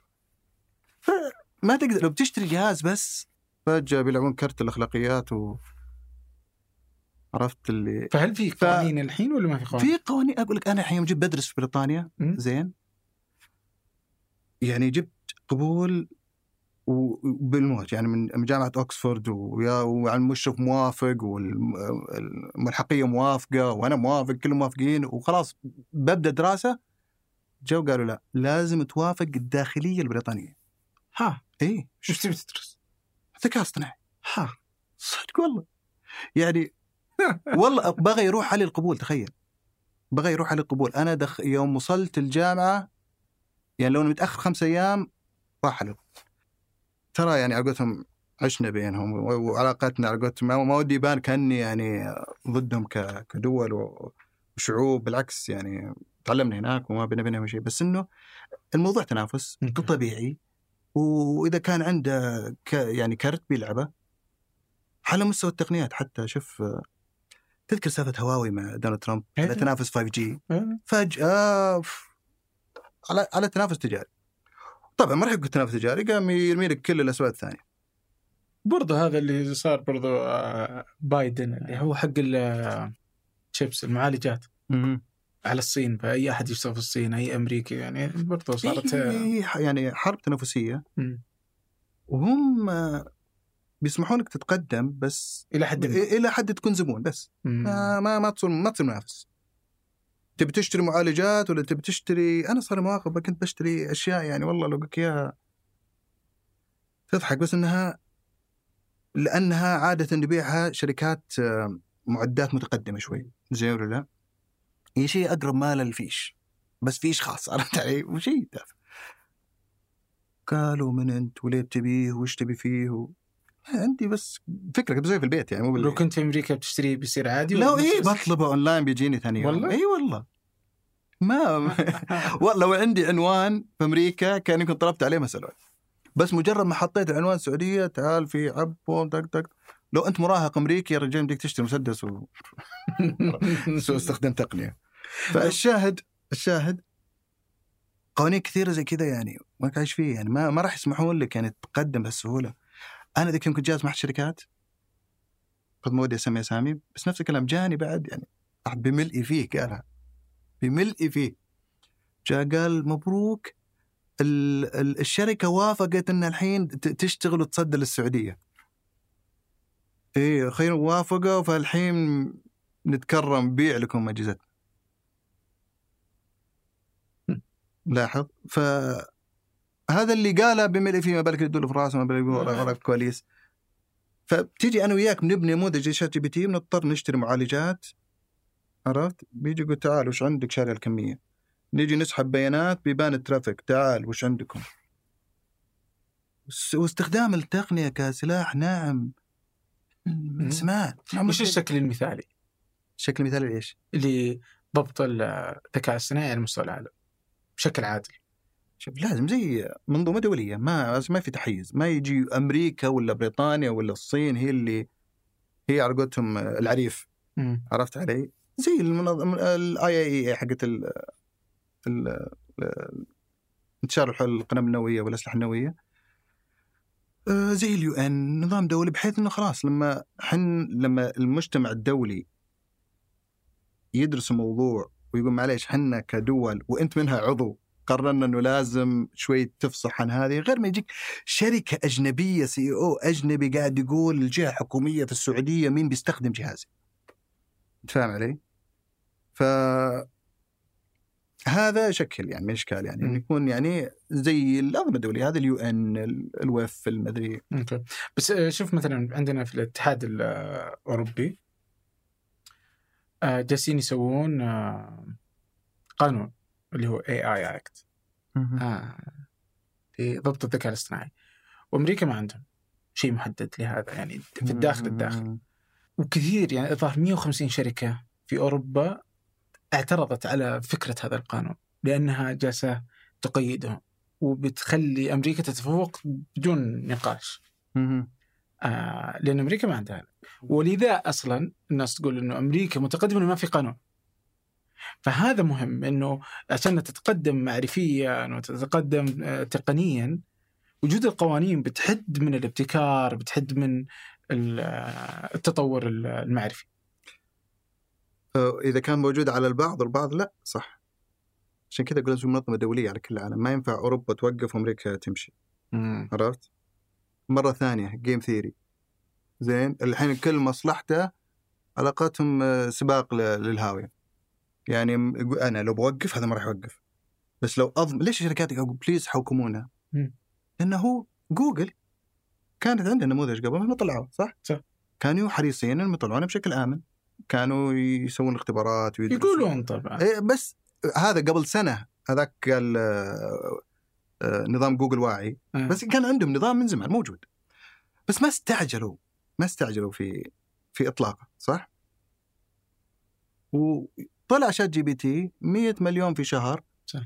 خطر وجودي بالنسبة لجوجل خلاص خلاص خلف وطلع ب ب ب بيصير فينا زي ما صار في نوكيا ولا صار في كوداك ولا صار في بكرة يضحكون يقول تذكر جوجل عرفت؟ اطلع باللي موجود من سرعة ما طلعوا حتى كان في خطأ في العرض في ال presentation في ال presentation يعني مو بإنه يعني خطأ واحد أول ما جرب screenshot في تويتر. لا جو جوجل نادوا الإعلام قالوا شوفوا نموذجنا في خطأ. لاحظ؟ هذا تركت الموضوع على شوف إحنا ما نثق بالشركات مثلا ولا القطاع الخاص في في البناء. تخلي المقاولين على كيفهم. بيختصر لك وبيحاول يقلل التكلفة وبيحاول يأخذ اختصارات. وانت كمستهلك في النهاية بتشوف البيت من برا ما صعب إنك عاد بصير مهندس أنا عشان أفهم كل بيوته أشوف أرخص الظاهر لي وحتى لو عرفت المخاطر يمكن أنا أقبل بمخاطر أكثر من اللي تقبل فيه صح؟ أه تقبل فيه أنت ولا لا؟ ما ما لا نقبلها في الطب، لا نقبلها عندنا هيئه غذاء ودواء، في في النقل، لا نقبلها في أشياء كثيرة. أنا جوجل تقول حكمونا أرجوكم لأنه أنا ودي أسويها بطريقة آمنة بس ما أقدر إذا غيري يسقط. تخيل كأنك تمشي بالنظام في المرور والكل يساقط والكل عرفت؟ يعني زي ال- الأولوية يقول لك اللي في الدوار إحنا لا الأولوية للجزوم عرفت؟ لازم يعني صعب إنك تمشي بالنظام وتوقف في stop sign يصدمك اللي وراك. عرفت؟ فلازم نظام يحكم الكل ونتأكد إن كلنا على قولتهم وش يحكمه مثلا؟ يقول له آه، لازم تعطيني كيف أنت تحلل البيانات وكيف تتخذ القرارات كحكومة؟ ولا يقول له إنك ما يمديك تشتري معالجات بهذا الكم ولا إنه يعني ما ممنوع إنك تسحب بيانات من هذه الأماكن ولا بهذا الكم؟ وش اللي ولا مفترض إنك تفتح لي كل شيء وأقدر أطلع على كل بياناتك؟ وش ال... وش النظام اللي أنت تبغاه؟ أبسط شيء مو بانت يا مايكروسوفت اللي فجأة تقرر تطلق نموذج زي هذا على مليار شخص. قبل ما التقنية حقتك يتعرض لها مليار شخص خلينا نشوف أول. حلو؟ نمشي باختبارات معينة.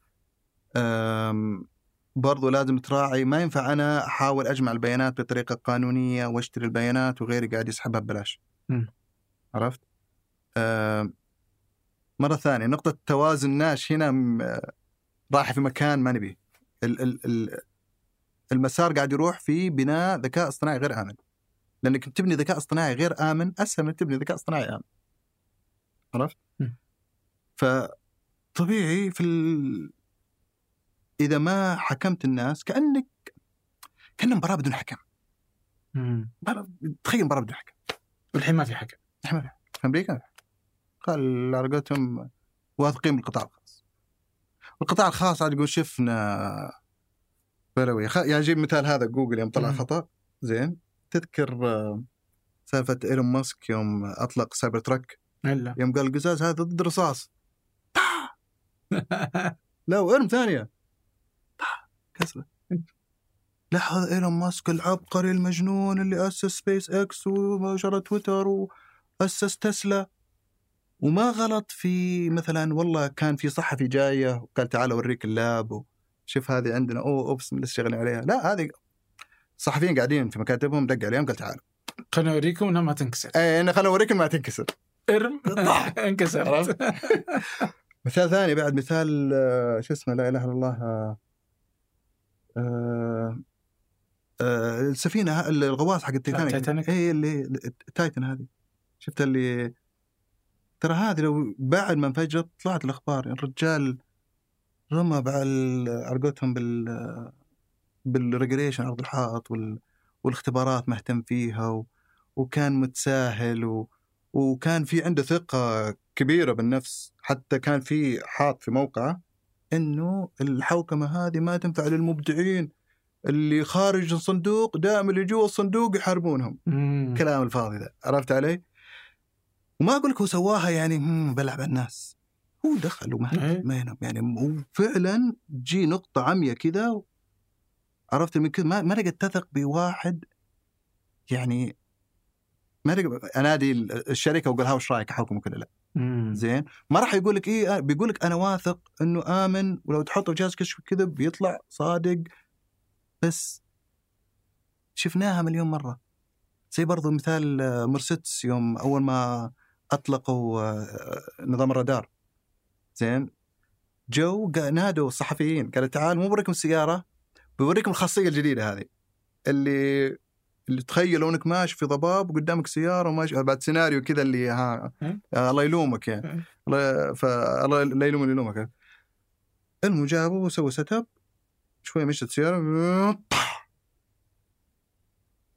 مرسيدس خل تسلا اللي ما أدري 20 سنة اللي 100 سنة. وغلطت الغلطة هذه في عرض للاعلام على خاصية على تيتانيك بكبرى تيتانيك. بس انت جبت امثله تخدم فكرتك. خليني أجيب امثله في الجهة الثانية. ها. يعني لو كان في حوكمة لو ما شفنا تشات جي بي تي. ما راح نشوفها بهالسرعه إيه. ولو كان في حوكمة ما شفنا آه، ال- القيادة الذاتية. يعني أنا شفت أمس آه، أمس قبل أمس آه، إيلون ماسك راح حط آه، بث مباشر على تويتر. مم. نختار في الخريطة مكان معين والسيارة جالسة تروح لحالها ساقت إلى المكان يعني. فالقيادة الذاتية يعني ما كنا بنشوف بهذه السرعة. حتى ويمو حقت جوجل اليوم موجودة في سان فرانسيسكو وموجوده في آه، فينيكس. تاكسي ما في سواق نهائيا يعني. آه فهذه موجودة يعني الناس تستخدمها حتى من للاختبارات يعني بس لأن المدينة سمحت. فما كنا بنشوف هذا التقدم. لو إنه والله لازم ما أدري إيش. يعني عاد هم هم ترى في حوكمة.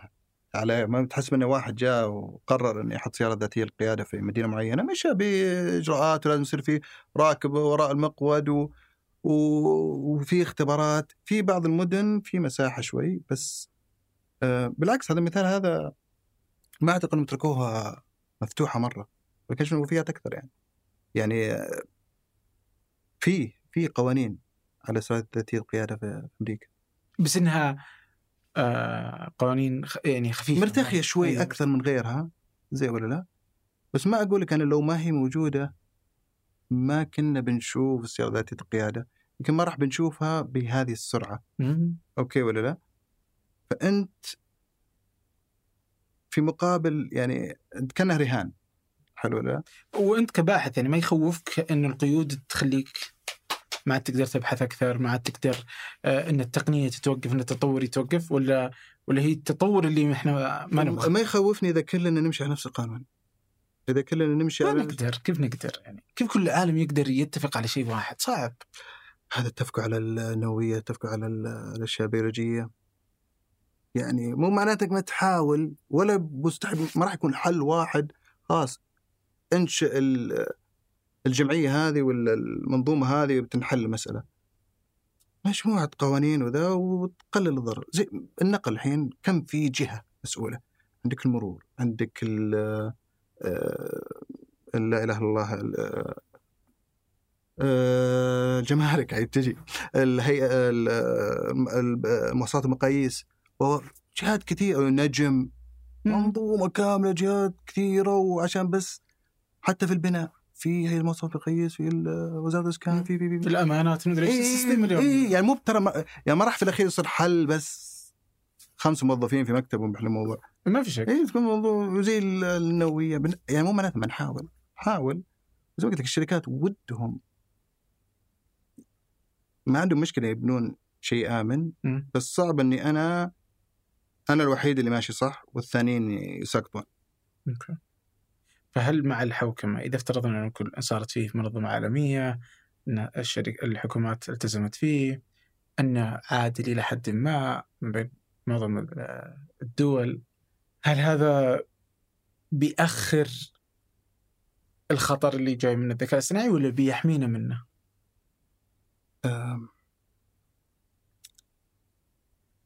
إحنا المشكلة ما ندري متى بيجي الخطر يعني. صدق والله. ممكن يجي بكرة ممكن يجي بعد 10 سنين بعد 100 سنة. فأنت لما تيجي تستعد لخطر معين أنت لازم تسأل نفسك قديش أحتاج عشان أستعد للخطر ده. حلو؟ يعني لو مثلا قلت لك بيصطدم نيزك بالأرض بعد 60 سنة متى لازم تستعد للخطر هذا؟ متى؟ قلت لك بعد 60 سنة بيجي. يعني إذا قرر إذا. متى بالضبط لا. لو قلت لك مثلا نحتاج 50 سنة عشان يعني نبني زي ال- الاحتباس الحراري الناس تقول على 2050 فتلقى الناس ما يعني بالكاد يتحركون يعني. إي هذا مشكلة. ال... ال... ال... الإنسان لازم يصاب يشعر بالتهديد. إي عشان يتحرك. زي المدخنين. إيه؟ يعني مدخن آه يدري إنه بيموت يدري بالعكس تدري لو سوى احصائيه سألوا مدخنين قام كم تتوقع آه الدخان ينقص من عمرك؟ قالوا ثمان سنين عشر. سنين مدري قالوا الارقام الرقم الفعلي سبع سنين ست سنين أقل من اللي هم يتوقعونه يعني خلاص الرسالة وصلت وزيادة بس متى يتحرك؟ إذا جته جلطه ولا تحرك وشاف الموت بعيونه زي ولا لا؟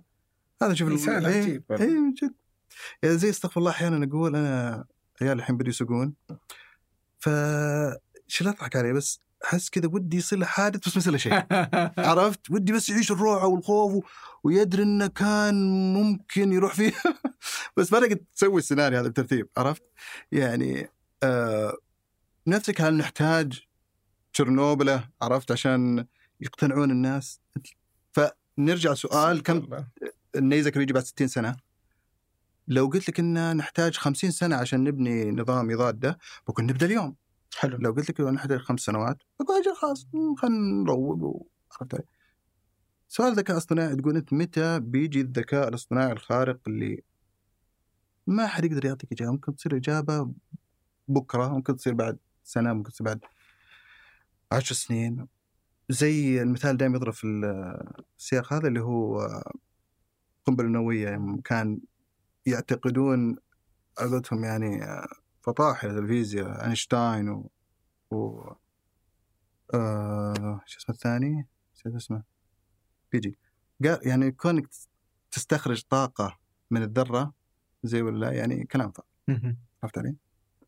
ثاني يوم الصبح زيلارد هذا فكر فكرة الانشطار وال تقريبا أقل من 24 ساعة من واحد من أعظم علماء الفيزياء يقول إن شيء مستحيل إلى طلعت فكرة أنه ممكن تسويها وبنوها.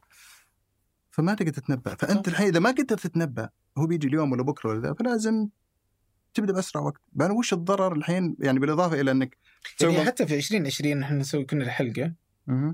ما كنا نتنبأ ولا كنت تتصور إنه بيجي تشات جي بي تي 4 بهذا ال... لا ما كنت يعني فالسرعة ها، غير إنها تصير آه، تراكمية يعني اي بالضبط ف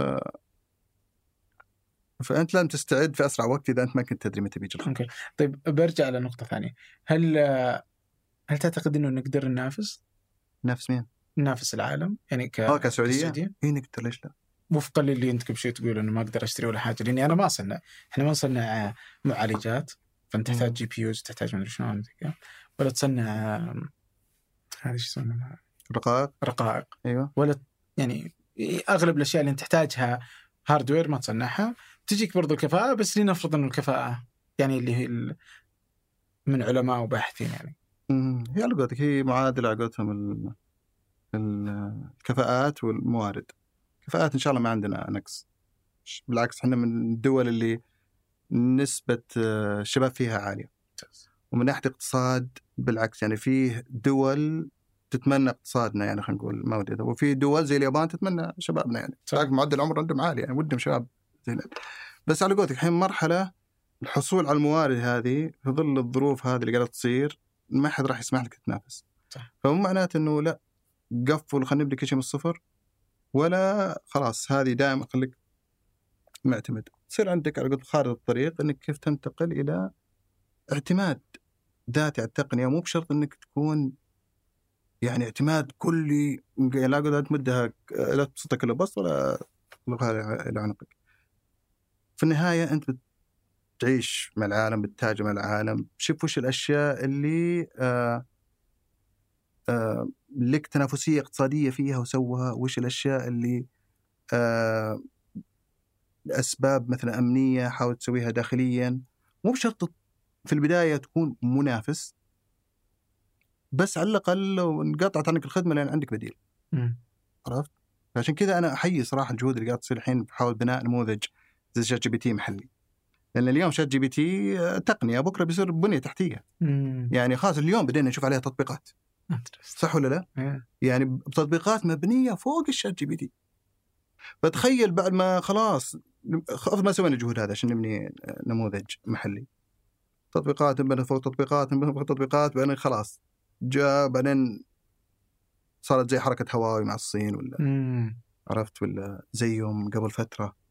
آه آه طالبوا بإلغاء أبشر من ال App Store. جيهم طلعات كذا فجأة. فجأة ال CEO حق Apple ولا عرفت؟ OpenAI ما كان داخل السعودية في البداية. إي صح إيه، دقيقة ما له كم أسبوع. إي لكم أسبوع. الظاهر شافونا بدينا نبني قال خلاص هونا لا تبنون استخدموه. اي يعني فأنا ما أدري وش السبب بس أنت لازم تصير عندك السياسة هذه اللي يصير عندك ال... ال... ال... على الأقل نظام يكفيك بعدين ممكن تدخل تنافسية تجارية فيه عاد على حسب أمور أخرى. وين تشوف إحنا اليوم؟ وين شوف إحنا اليوم والله آه، شوف من ناحية آه، كفاءات وكذا موجودة. إحنا ينقصنا الحين آه، زي ما قلت لك يعني المفروض إن جامعين البيانات من زمان وكذا قبل ما يصير كذا هالعين عليها الحين. فالحين بيصير موضوع جمع البيانات أصعب كذا ما أقدر أقيم صراحة بس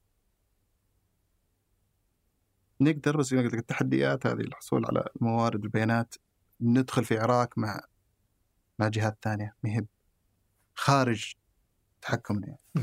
طيب على المخاطر هل أنت تشوف آه اللي هو إن الذكاء الاصطناعي بياخذ الوظائف. هذا تشوفه يعني لا محالة. بيصير وانه هذا أصلا لا يصنف من ضمن مخاطر الذكاء الاصطناعي سواء الأطباء المحامين المحاسبين المحللين الماليين المدري إيش. يعني كل هذه الوظائف الكتاب يعني. هذه كلها بتروح وهذا ما له علاقة بالخطر الذكاء الاصطناعي ولا أنت تشوف انها أصلا ما بتروح ولا كيف تشوف؟ هي ممكن ممكن تبني ذكاء اصطناعي يسوي أي شيء يسويه الإنسان. ما في شيء نظريا يقول لك هذا مستحيل. زي ما قلت لك مثال ال- سرعة الضوء. مخك في النهاية آلة يعني وين؟ عرفت؟ يعني وأشياء كثيرة قلنا مستحيل يسويها الآلة وسويها. الظاهر قد قلتها في في اللقاء السابق إنه الكمبيوتر كانت وظيفة يعني. صح. إيه، ف الشاهد أنت الحين التطور صار كذا. حلو. خلينا نقول لو بترتب ذكاء ال- الكائنات حلو إحنا هنا والآلة كانت زي ذكاء الأنابيبة صار ذكاء الحشرة صار ذكاء الإنسان بدأت تقرب من ذكاء ال- الإنسان يعني. عرفت؟ ويوم من الأيام تتعداه تقدر تسوي أي شيء يسويه الإنسان. فمو بس أنا أتوقع ممكن يوم من الأيام نوصل مرحله الآلة ممكن تسوي أي شيء. ما عاد في حاجة لل يعني لليد العاملة. صدق والله. فالخطر مو إنه بيشيل الوظائف هذه كليا خطر إنه يجي من دون أن نستعد للمرحلة الانتقالية والاقتصاد ال- الجاي. لأن شكل الاقتصاد المستقبلي في ظل ذكاء اصطناعي خارق يقدر يسوي أي شيء أنت تسويه زي ولا لا؟ ما تقدر حتى تستوعب الحين. زي لما أجي أشرح الاقتصاد اليوم لواحد قبل 400 سنة.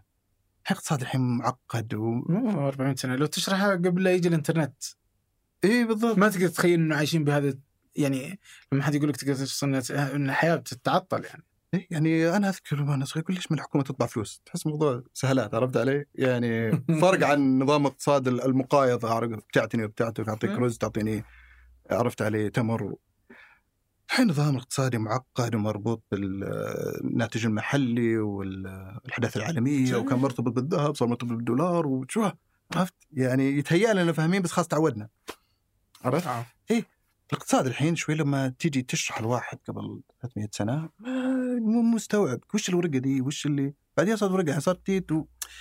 عرفت؟ أرقام تزيد وتنقص و... صارت مجرد رقم على ال اي وأبيع. لك بأجل ودو... يعني الاقتصاد نظام الاقتصادي هذا مرة غريب بالنسبة لواحد بعد 100 سنة قبل 100 سنة.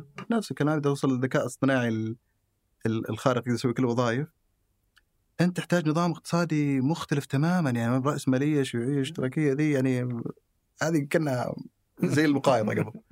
لأن كلها معتمدة على رأس مال ويد صح. عاملة. إذا ما في يد أيدي عاملة. أيدي عاملة وش أصل رأس مال؟ وش فلوس. نلعب على بعض. أعطيك فلوس عشان تعطيني والناس إيش تسوي وقتها حتى؟ إذا ما تشتغل يعني تخيل إنك ما تشتغل إيش تسوي؟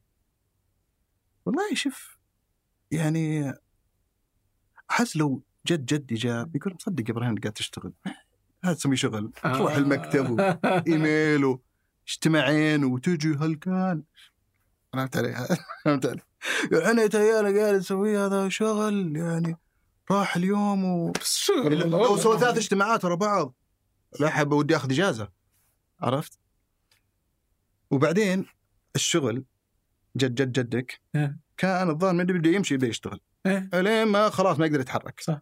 صح ولا لا؟ تقريبا ما لح بعدين صرنا نشوف لا الصغار المفروض ما يشتغل إلا في بعد عمر معين. صحيح. أصلا إلى عمر معين ممنوع انه يشتغل. ممنوع انه يشتغل. زين؟ بعدين بعد فترة معينة إلى خلينا نقول عمر معين المفروض ما يشتغل. خلاص يجيك التقاعد وك- أنا حتى أول أول ما سمعت تقاعد صغير قلت شلون يعني خلاص ما يعطون راتب الابد ما يشتغل. يعطونا فلوس. قاعد وش يسوي؟ عرفت علي؟ طفي اللمبات إيه. يدفع لك إياس. فالفجوة هذه كل ما تصغر أوكي ولا لا؟ يعني الحين يعني أنا ولدي في الجامعة و... إلى الآن مو متوقع حتى إنه يصرف على نفسه انت تخلص إلى ما تخلص جامعه 23 24 وبعد بنعطيك break سنة دور على وظيفة. عرفت؟ فكل ما له فجوة تقل أوكي؟ وحاليا عندنا نظام أنظمة كثيرة ساند حافز آه، آه، الأنظمة ذي اللي تساعد يعني آه، آه، ضمان اجتماعي آه، التقاعد ال ال ال ال أشياء كثيرة. حتى لو ما تشتغل خذ فلوس دخل أساسي. والإنسان ما أدري عاد بس إنه بيصير لما الإنسان ما يشتغل الإنسان الفاضي يعني مصيبة. يعني الفراغ يعني. تعوذ منه حتى الرسول يعني. أنت فالفراغ مصيبة على الإنسان. اي بس وعلى المجتمع إيه بس. وعلى ال... صح صح بس إنك تقدر تشغل نفسك بشرط إنه يعني كعمل زي مثلا نضرب مثال عليه مرة ثانية مم. أنا أقدر أقول لولدي مثلا تعال ساعد في البيت مو عشان أحتاجه بس يعني زي مثال قد قال برضو الدكتور محمد قاسم أذكر في ضرب بودكاست اللي أول كان الإنسان يتحرك كثير وعرفت علي الآن مع قل الحركة وال- ونوعيه الأكل اللي ناكلها الحين صرنا نروح الجيم نسوي الحركة هذه اللي نعوض عن ال... صح هلا إيه. فيمكن في يصير زي جيم وظيفي عرفت علي رح اللي عش كأنك تشتغل يعني عش الدور يعني عرفت فهذا المجال هذا ال- ال- الاقتصاد اللي ما في فلوس إيه. وما في يد عاملة هذا يسمونه اللي هو بوست كيرستي ايكونومي أو الاقتصاد ما بعد الندرة اللي هو مجال كذا في ناس في الاقتصاد قاعد يحاولوا يتخيلونه و... عجيب. إيه يعني زي ما الراسماليه والشيوعيه مثلا يقول لك مثلا وش اللي مين اللي يحدد توزيع الموارد الملكية عند مين؟ وش دور الحكومة في الاقتصاد؟ هنا يختلفون المدارس الاقتصادية.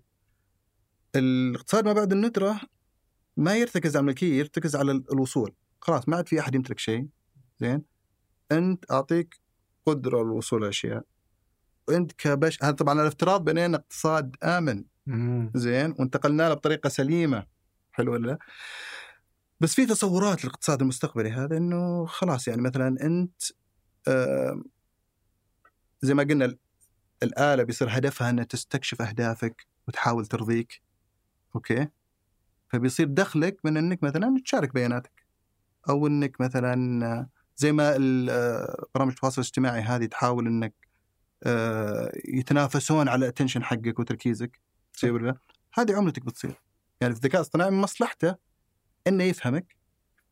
فيقول أوكي خلاص. لو تسمح لي أوصل أوصل لبياناتك بطريقة معينة وكذا هذه تعطيك نقاط إضافية. بحيث تعطيك مثلا أشياء تميزك عن غيرك أو مثلا إنك تشتغل في أشياء كذا الإنسان لا زال يحب إنها تكون إنسانية. حتى بعض الأشياء اللي مصنوعة يدويا تحس إنها إيه لها قيمة أعلى من مصنوعه رغم إنه في- تقدر تصنعها إيه. بالآلة و- بالضبط. وارخص يعني. ففي تصورات الكيف ممكن يكون اقتصاد قائم على يعني أتمتة كاملة في حلو. كل الوظائف آه، وش أعراضها ال- النفسية؟ مدري في اختبارات الحين زي اليونيفرسال بيسك انكم في كذا دولة جربتها اللي هو نظام إني أعطيك آه، دخل أساسي من دون حتى أي شروط. بدون ما تشتغل بدون ما تسوي ولا شيء. بدون أي شيء مو حتى مطلوب إنك تبحث عن وظيفة. اللي يكون إنك بس مواطن زي ما لك حق في الصحة لك حق في التعليم لك هذا دخل أساسي. حلو؟ جربوه في فنلندا. جربوه في فنلندا. اي جربوه في فنلندا جربوه في كندا وجربوه في حتى ظهر كمدينة ظهر في أمريكا وكذا. ف- الان نتائج متعارض هم يسوون تجربة التجارب هذه ليش؟ اولا يشوفوا أوكي هل هل مثلا نفع من ناحيه صحية ونفسية؟ هل ساعد ال آه، هل رجع الشخص بحث عن وظيفة؟ هل فرق ما فرق؟ هل فاد الاقتصاد؟ هل هل فحد علمي النتائج إلى الآن ما هي ما في اتفاق كامل عليها أوكي أوكي ف وش رأيك في في في مقالة نشرها شو اسمه؟ مارك أندرسون أيوه فكان يعني مفادها ان أن خطر الذكاء الاصطناعي مبالغ فيه وأنه زي زي أي تقنية تجي للبشرية. الناس تبدأ تهول منها وفي الأخير يطلع عادي يعني. إيه. وتقدر تأخذها من بداية أي تقنية دخلت الراديو التلفزيون لا لا لا لا, لا إلى البلوك تشين مؤخرا إلى الحين الذكاء الاصطناعي فهل تشوف هذه منطقي هذه ال- المروية؟ طيب أنا أقول له الان تورينج قال الخطر ما أدري هذا أينشتاين حقنا في صفي. آه. كان ناخذ بالأسامي يعني عرفت علي؟ ما هي ما هي بس إنه كل تقنية تجي الناس تخاف منها بعدين يطلع لنا أنت ما- ما تقدر تقيس. التقنية هذه ما تسبب خطر وجودي زي القنابل النووية ولا زي ال- الأسلحة البيولوجية. أنا أقول هذه التقنيه خلنا على قولتهم قارع الحجة بالحجة مو عرفت علي؟ بحجه السلطة. فلان. قالوا فلان قالوا لا. كل واحد له رايه زين؟ أقول لك حاليا اللي وصلوا له الباحثين في المجال وزي ما قلت لك في نظريات حتى مثبت. هذه نظرية التعامد هذه نظرية ال ال instrumental convergence اللي هي آه، مجرد ما أعرف هدفك أعرف أهداف بسيطه لك كثيرة زي ولا لا. ال game theory ال... تقدر تتنبأ. آه. تقدر تتنبأ وتقيس و... وقلت لك معادلة بسيطة. اثنين مختلفين بالأهداف الأذكى بيفوز. انت فأنت يا إنك تحافظ على ذكائك أعلى منه ولا تحافظ على أهدافكم تكون متوائمة. ففي طريقة ثانية أو هذه تقتله. ها؟ على أساس ما راح تخطر على باله على أساس بتقدر عرفت؟ يعني هذه اللي أقول لك التكتله هذه آه، بالتصميم. أنت مجرد ما تعطيه هدف أكيد هو يعرف إذا طفى ما راح يسوي هدفه. مم. فهو أذكى منك وبيتغلب عليك. آه. عرفت علي؟ ولو يدري إنك تكتشفه بي- قلت لك يتمسكن حتى يمكن يكذب عليك. عرفت؟ يكتب ولين ما يوصل نقطة يعرف إنك خلاص ما تقدر تفصله انتشر. فهي ما هي مبالغ فيها. هو بالعكس أنا أشوف الناس مهونينها بزيادة. والله؟ أغلب شوف أغلب الناس اللي على الأقل أنا احتكيت معها في ال- في الموضوع. يقول ال- اللي في صف ال- إنه مين بخطر ما تلقاه بحث وقرأ في المجال كفاية. يعني تعطيه أشياء اللي مرة ABC ترى اللي قلتها هذا في المجال. ABC النظرية هذه basic ال basic عرفت؟ آه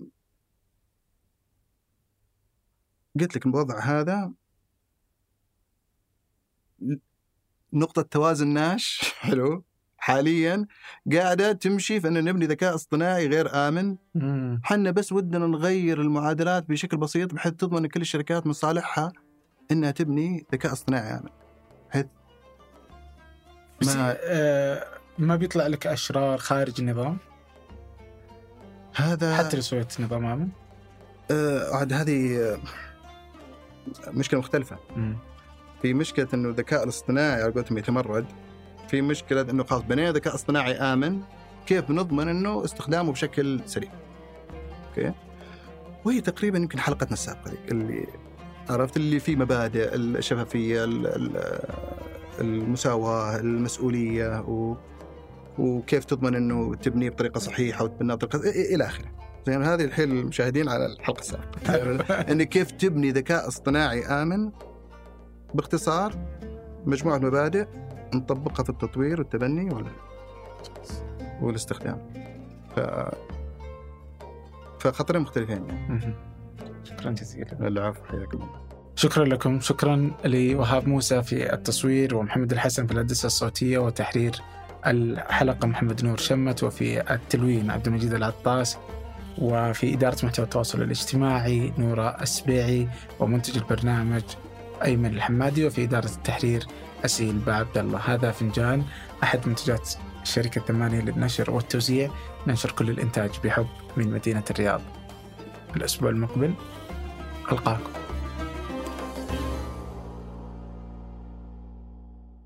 أخي أنا شفت لك آه، شو اسمه؟ قائك في آه، سيدتي إيه متى كان قريب هو؟ قبل شهرين أو ثلاثة آه. آه، فكان ظهر السؤال هل يمدي ل- إيه تحمل. تحمل؟ بس يعني مو يمكن إنه يمدي الإنسان يتزوج آلة؟ فعليا فعليا يعني نظريا. يمدي صح؟ إنه يت... يمدي يحب واحدة آلة. أحيانا هذه آلة. أيوه حلو. لا السالفة. استر. طيب الحين يمدي ياخذ يتزوج آلة. ويحبها لأنه يمدي يعني بس بالكلام يعني فتفهمه وتسولف معاه صح؟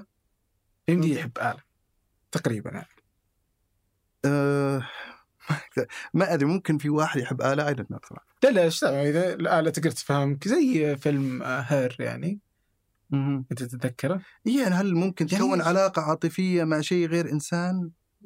مم، ممكن آه. يعني إذا تفهمك تقدر تنكت وتضحك لك أحس مرة سهل.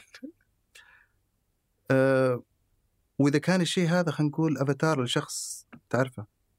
خلينا نقول مثلا. أوه طيب ها إيه، حلو يعني- فمعناته يعني تقدر آه، تحب آلة عاطفيا. آه، أنا أشوف إنه ممكن يعني. ممكن صح؟ إيه غير مستبعد. إيه. يعني أنا ممكن الحين عبد الرحمن عندك بيانات ما شاء الله بالنت. صورك موجودة وصوتك موجود وخلينا نقول الحين أقدر أحاكي صوتك وحق حق ما تطور الذكاء الاصطناعي قدر يبني لي شخصية لعبد الرحمن أفاتار. زين؟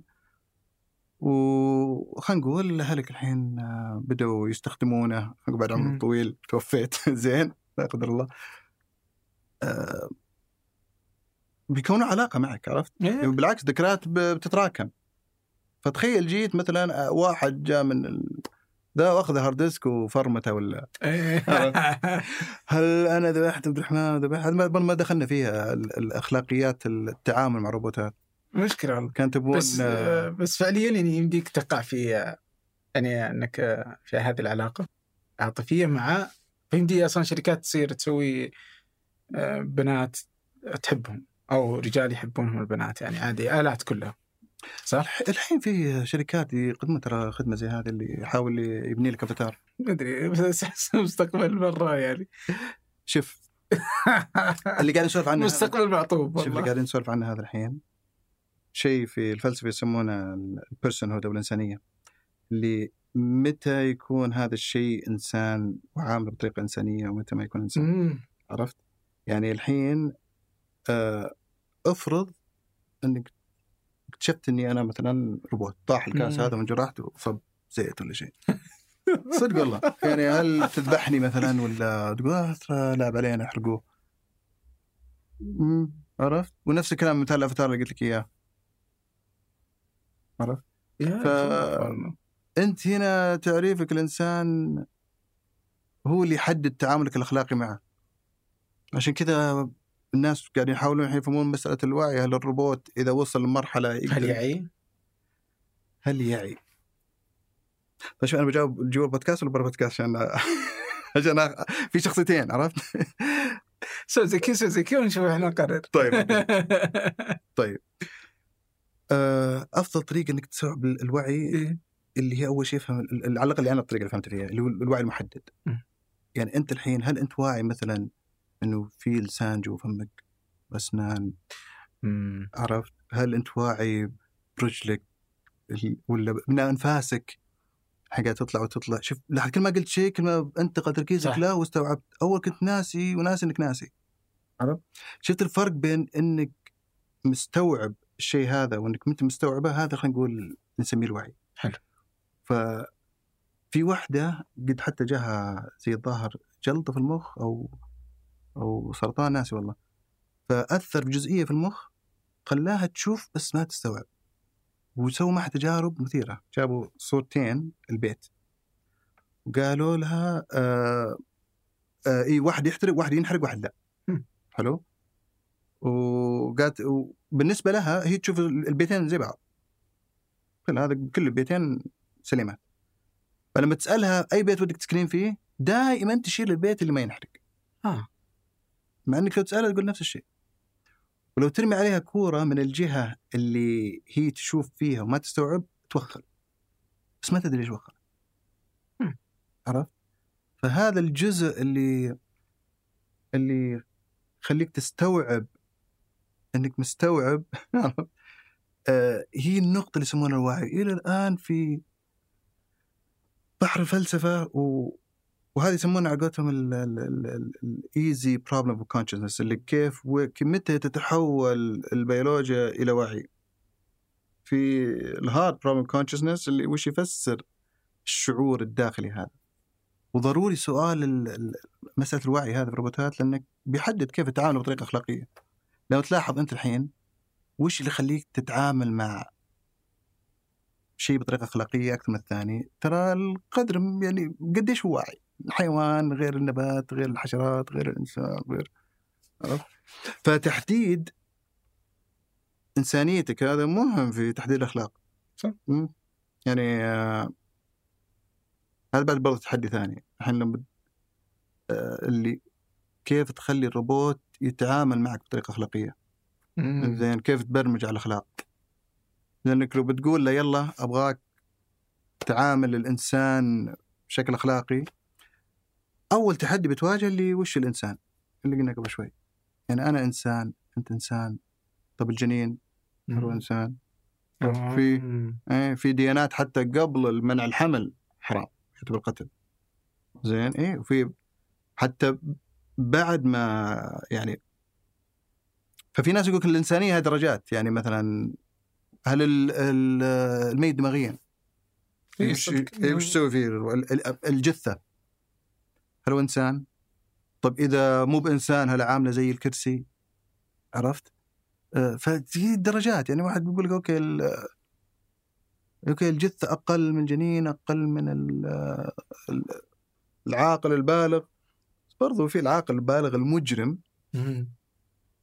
ممكن تذبحه صح؟ صح. اي تعدم اعدام صح؟ مم. فأنت الحين لو تقول روبوت يلا احمي البشريه بيقول هذا بيموت لا أصبر فاهم غلط عرفت هذا هذا لازم يموت إيه، هذا لازم يموت لأنه في ارتباط عندنا بين إنسانية الشخص و- اخلاق أنت كل ما سويت شيء غير أخلاقي كأنك سبناك شوي من إنسانيتك عشان كذا في الحروب تلقى آه، أول خطوة على قولتهم تشيطن خصمك مم. وتنزل منزلة ال- الحيوان و... ف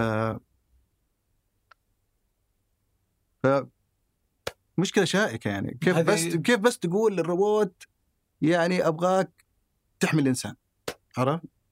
حسب يقول يا رجال تعرف ذكر وأنثى تعال تقابل الحين ما تدري والله. صاروا ملخبطين والله بكره بيجيك روبوت يقول identify as human و... والله ولا العكس يجيك إنسان يقول identify as روبوت. عرفت؟ إيه. تضحك نضحك الحين بس ترى يعني اللي قاعد يصير الحين أشياء ممكن نتكنسل بكرة زي ما يقول في درجات طيف إيه. زين في الطيف بين الإنسان وال... والآلة وإذا اندمجوا الآلة والإنسان يعني إحنا خلينا نقول مثلا هذه الشرايح اللي قاعدة تزرع في المخ إيه. مم. يعني خلينا نقول زادت الشرايح ال... تخيل إيه شرايح بعدين إذا صار فيها ذكاء اصطناعي بعدين إذا هي تتحكم في عقل. مم. تخيل سوينا فيك عمليات لين ما صرت تقريبا ثلاث ارباعك أجهزة. مصيبة. هل لا زلت عبد الرحمن؟ هل الحين تستحق معاملة أخلاقية مختلفة؟ لو بدلناك جزئية جزئية لين ما صرت كلك روبوت. بس نفس ذكريات عبد الرحمن نفس مشاعره نفس هيئته نفس كل شيء. هو لو قدرت تعرف الوعي وتحطه في يصير أنا أنا فهمت؟ هو ترى الوعي مرة ثانية أنت كيف عرفت إني أنا واعي؟ أنت مفترض الحين أنا واعي إيه. من تصرفاتي صح؟ أنت بتحكم بالتصرفات فبنوصل مرحله الروبوت بيتصرف بطريقة ما لقيت تفرقها بينها وبين الواعي فعلى أي أساس تقول إبراهيم واعي وهذا مو واعي؟ إذا كان كل الأشياء اللي حققها إبراهيم حققها الروبوت مم. تواجه مشاكل الأخلاقية هذه لا عجيب والله. طبعا يعني ايمن غير مقتنع بخطر الذكاء الاصطناعي نهائيا. يقول إنه لا يستنبط الحديث معناتها ما هو. لا يستنبط؟ أنا غير قاعد أسولف. اتمنى غيرنا رأيك شوي اليوم. غير رايه يمكن إيه. أقنعك يمكن. يمكن لا أقنعك. لا يعني عندي سؤال. هات. آه يعني إحنا نخاف دائما من الذكاء الاصطناعي إنه يعني يتهجم علينا ويقبل هل أقدر أعلمه فكرة الإله؟ زين وأقول له أنا اله استغفر الله. زين. فيصير يعرف القوانين اللي كيف يتعامل فيها علاقة الإله ب- بعبده. فيصير ما عاد يقدر يسوي لك شيء. خلاص أي إنسان؟ استغفر الله؟ يعني على أساس البشر ما يعصون الله الحين. إي بس لأن عندهم الإرادة. فهل هو عنده الإرادة؟ فلو وضحت القوانين هذه حقت العلاقة ما بين الإله أنت كيف تعطي الإرادة هذه طيب؟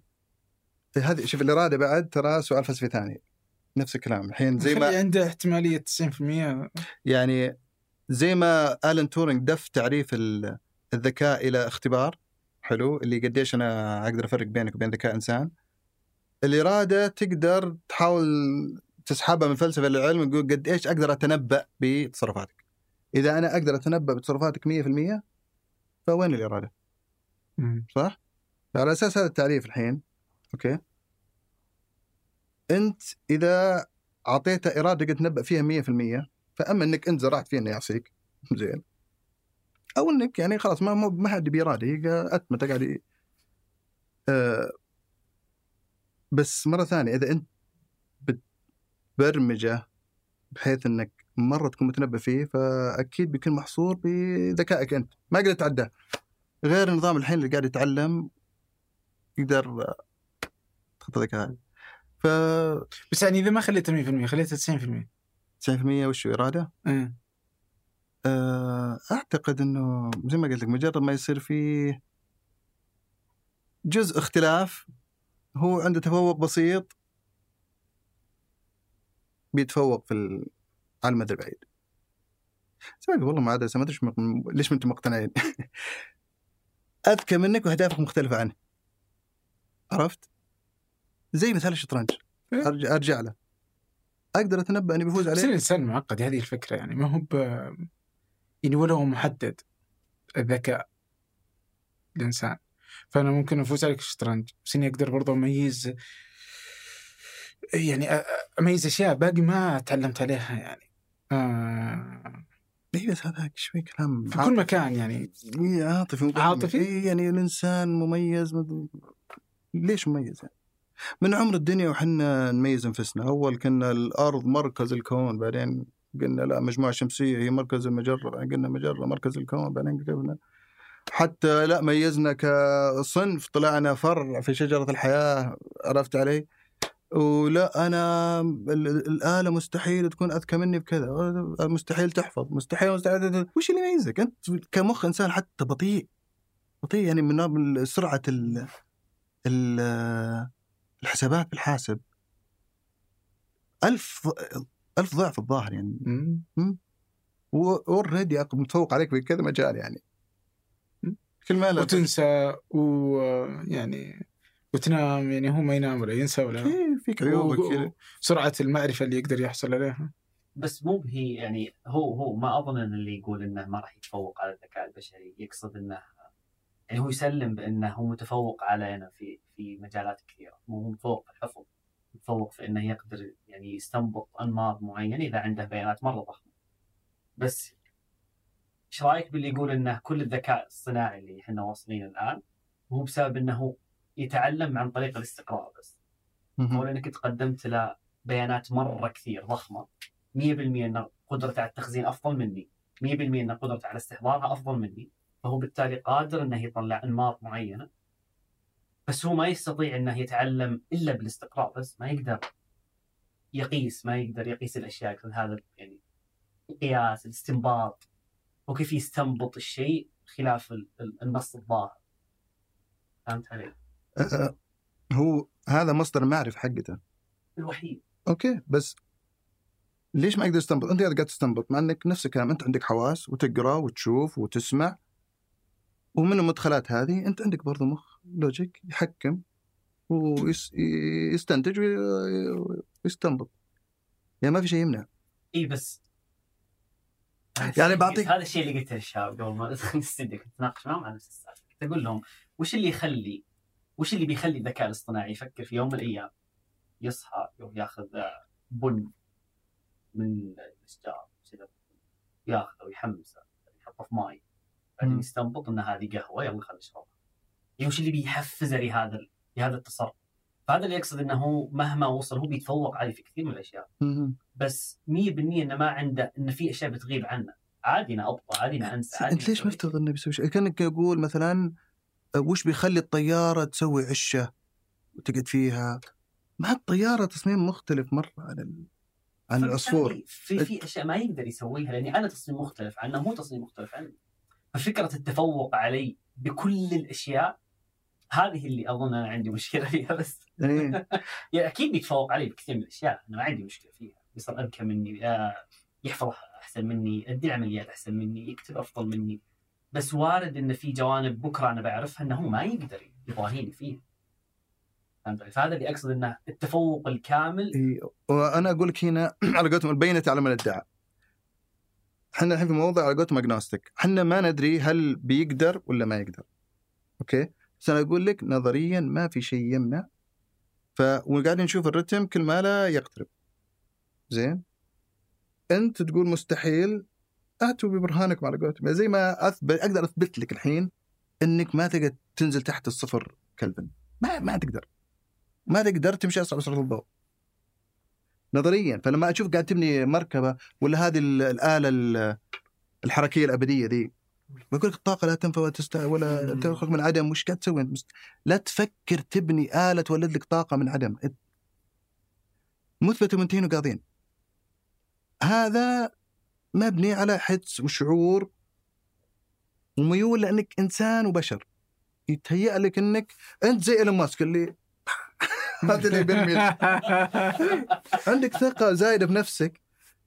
أه... انحياز ذاتي. أنا والله العظيم لو واحد جاء وأثبت لي قال إبراهيم أثبتنا أنه زي في واحد هذا روجر بنروز واحد رياض معروف. زين؟ قال أنه الوعي في المخ يستخدم ال quantum mechanics. عنده عليها ملاحظات وكل شيء بس انه عنده فرضية.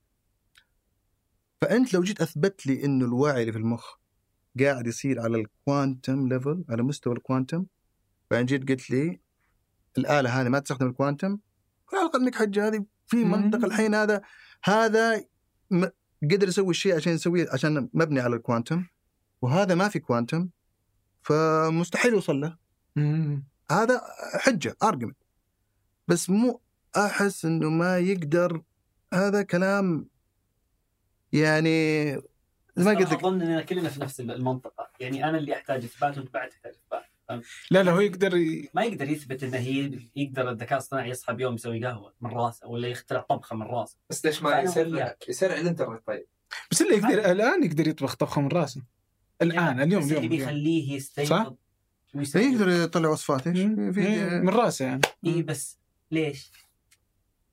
بيان وصفات سابقة بس أنا لا لا لا من من من, من وصفات غير سابقة. لا لا يسوي وصفة لم تخلق من قبل. تمام فهو, أو وجبة لأول مرة يعني. فهو إيش اللي بيخليه يطلع يسوي القهوة لأول مرة؟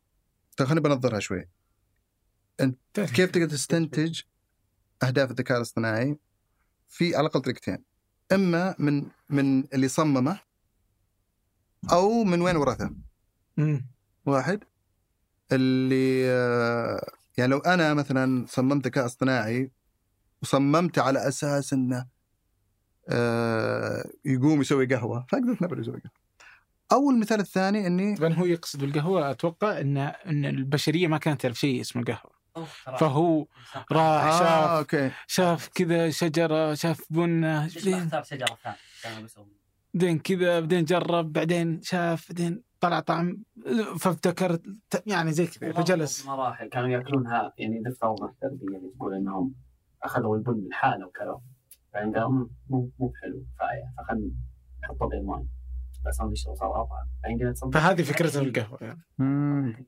نحطه مع سكر فاهم فهذا ال- السلسلة من ال- الأشياء اللي قاعد تطلع بشكل غير غير معقول يعني. بدون سابق تجربة يعني من العدم تقريبا. اللي ما كان البشر. إنه مهما ظن يعني أنا أنا ماني دكتور. لا ما هو موضوع فلسفي وجدلي وفي اختلاف. ترى في ناس ماخذين جائزة نوبل ويشوفونها مو خطر. آه، في في في إيه آه، فأي شيء تظن إنه ابتكره من العدم فهو اللي أنا أقوله إنه مو من العدم هو لأنه عنده حصيلة تجارب غابت عنك لأنك أنت تنسى بعد. وهو ما ينسى حاضر كل شيء بنفس ال- الحضور لل- للشيء اللي اكتسب قبل دقيقة واللي قبل 200 سنة. انت قاعد تأنسن الآلة. لا تفكر الآلة إنها بتصير تشبه لك ولا لو تخيلنا على قولتهم دائرة ال- العقول البشرية مقابل دائرة كل العقول بما فيها الآلة قد تكون نقطة في دائرة كبيرة. ممكن فجأة نقطة هنا في آلة أهدافها أو اللي أنت ليش أنت تحب القهوة؟ ما أدري وش لأنها تكيفك. بالنهايه صح ولا لا؟ يمكن اللي يكيف الروبوت هذا شيء ثاني. بيكتشف شيء ثاني مادة ثانية آه اللي تزيد مكافئته هذه. قد لا تعلمها. مم، زي ما أنت ما كنت تدري عن القهوة على قولتك. أول شيء من استكشاف. تستكشف ما اكتشفت ان هذا الشيء والله. آه طيب إيه. خلنا نبحث فيه زيادة. هل تتوقع الانسان الخارق بيكون آه، أخطر من الآلة الخارقة؟ الإنسان الخارق. الانسان الخارق اللي يكون مدموج مع الذكاء إيه الصناعي. إيه أنا هذا والله صراحة أميل له صراحة أكثر من إيه لأنه أنا ودي صراحة إنه نحافظ على هيمنتنا. والله. أنا شوف زي ما قلت لك يا إنك تكون أذكى منه يا إنك يكون أذكى منك بس الأهداف مشكلة موائمه الأهداف إلى الآن معقدة. أكيد بنكون في السيف سايد إذا أنت لا إله إلا الله آه، متفوق عليه. عرفت؟ ما عندك مشكلة إذا كان أذك... إذا كنت أذكى منه أو إذا كان أذكى منك بس في صفك. أشعر إذا اندمجت معه بتصير فيرنبل أكثر بتصير عندك مخاطر أكثر اندمجت معه وصرت إنسان خارق. مم. تصير مخاطرك أكثر من الآلة لأنك انت جزء منها صرت. Somehow. اي فالآن ما تقدر تقضي عليك بتقضي عليه بت... لأن بتقضي على نفسها. هذا على الأقل نقطة حلوة. بس عليك في نفس الوقت يعني. لا أنت... بس ما عنده دافع إنها تقضي على نفسها. اي بس أنت ما هي أنت جزء آخر. عندك آلة آخر. اي فأنا أقول إحنا نصممها بحيث إنه يكون ما في فرق. إي، إنه okay. وتراك أنت الحين مندمج مع الآلة. شوف انك لابسين إيه، Apple. Watch و... وكنا نتكلم عن استخدام التقنية. و... ودائما أضرب مثال أقول تخيل أنت مثلا جيت وقست ال IQ حقك وطلع مثلا 120 حلو؟ وجيت أخذت منك أه، نقصت من الأي كيو حقك 10 درجات. بيضعف أدائك في حياتك اليومية طبعا صح ولا لا؟ خلني برجع العشر نقاط بس بسحب جوالك وأجهزتك. بيضعف أدائك. فأنت الأدوات التقنية هذه تقدر تتخيل أول الكمبيوتر كان كبر الغرفة صار كبر المكتب. صار كبر الجيب صار في ال... بكرة هذا إيلون ماسك بدأ دخل جوا المخ. فاحنا already مندمجين مع الآلة بس أجهزة خارجية ما بعد صارت داخلية. وقاعدة ترى تزيد من ذكائك وانت ما تدري. يعني ترى الذكاء ترى مو بثابت حتى الناس اللي IQ كذا يت... ال IQ حقه 80 اليوم. يعتبر ذكي قبل 100 سنة. آه. امم لأن ال IQ ترى معدل ال IQ قاعد يزيد مع الوقت. يزيد مع التعليم يزيد مع الاهتمام بالصحة يزيد يزيد يزيد, يزيد. مع استخدام التقنية بكرة اللي حنا نعتبره ذكي الحين بيصير صعوبات تعلم. صدق والله. والله زي ما الحين اللي صعوبات تعلم يعني تعتبر ترى كان طبيعي قبل. والله تحدي هل كان في نقطة ودك إن نتكلم فيها ما نتكلم فيها؟ والله كان في نقطة آه، اي فيها الأخلاقيات في ثلاثة وجوه يمكن ناقشنا اثنتين منها. مم.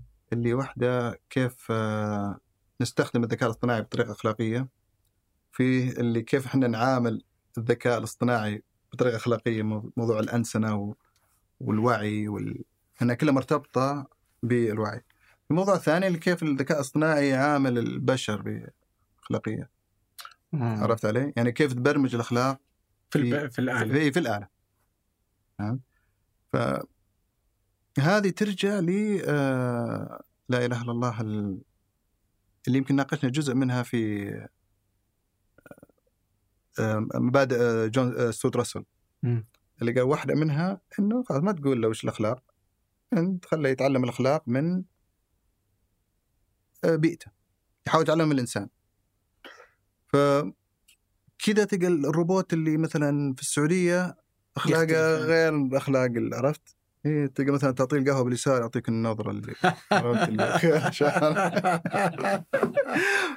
الروبوت اللي في اليابان تلقى مثلا مرة يعني محترم وقته وكذا ف والمشكلة في هذه يعني أوكي قد تقول حل بس لو إنك قدرت تبني شيء هذا قبل مدري 100 سنة ولا 200 سنة كان الروبوت يتعلم الاستعباد أوكي. عادي. عرفت؟ وبرضه كان آه، ممكن يتعلم إنه مثلا ناس من اعراق معينة أقل إنسانية ولا حتى الأنثى كانت تعتبر أقل إنسانية. فهذه مشكلة. أنت كيف إنك الحين تقول للروبوت وش الأخلاق؟ إيه تخيل الحين أمريكا هي اللي تصنعها فهي اللي تحدد الأخلاق. بالضبط. مشكلة. بالضبط يعني الحين هذا حتى ChatGPT قال عنه إيلون ماسك woke آه. شوي يساري كذا عرفت لنا مدربين ناس في Silicon Valley ف كيف تضمن إنه يتصرف ب بطريقة أخلاقية يعني عشان اوريك حجم مشكلة الذكاء بناء ذكاء اصطناعي آمن عشان تحله لازم تحل معضلة الأخلاق اللي لها آلاف السنين هذا ك على قولتهم شرط هذه مسألة فلسفية بحتة يعني. بالضبط. يعني كان يقول لك okay نبني ذكاء اصطناعي آمن okay أول خطوة يلا خلينا نحل الأخلاق يا شباب. عرفت؟ اللي ما انحلت لها آلاف السنين. أنت فهمت علي؟ فهذه مشكلة ثانية كيف إنك آه، يعني تبرمج الذكاء الاصطناعي يكون يعني ولا ولا في حل يعني يرضي الجميع في النهاية. دي تحدي والله. إيه. آه، الذكاء الاصطناعي مشكلة. آه، أنت بجد تتوقع أن جوجل بس آه، عندها شيء أفضل من OpenAI بس ما هي قادرة ت- تطلقه ولا هي ما تعرف أصلا؟ لا أنا أعتقد إن هذا أفضل شيء يطلعوه هذا أفضل شيء يعني. إيه. هم سيئين لهالدرجة في وصفة سحرية كتبوها OpenAI ما أدري وش صراحة آه. إيه في شو اسمه الشيء اللي قالوا معلن انه Gemini هو اسمه ولا جوجل؟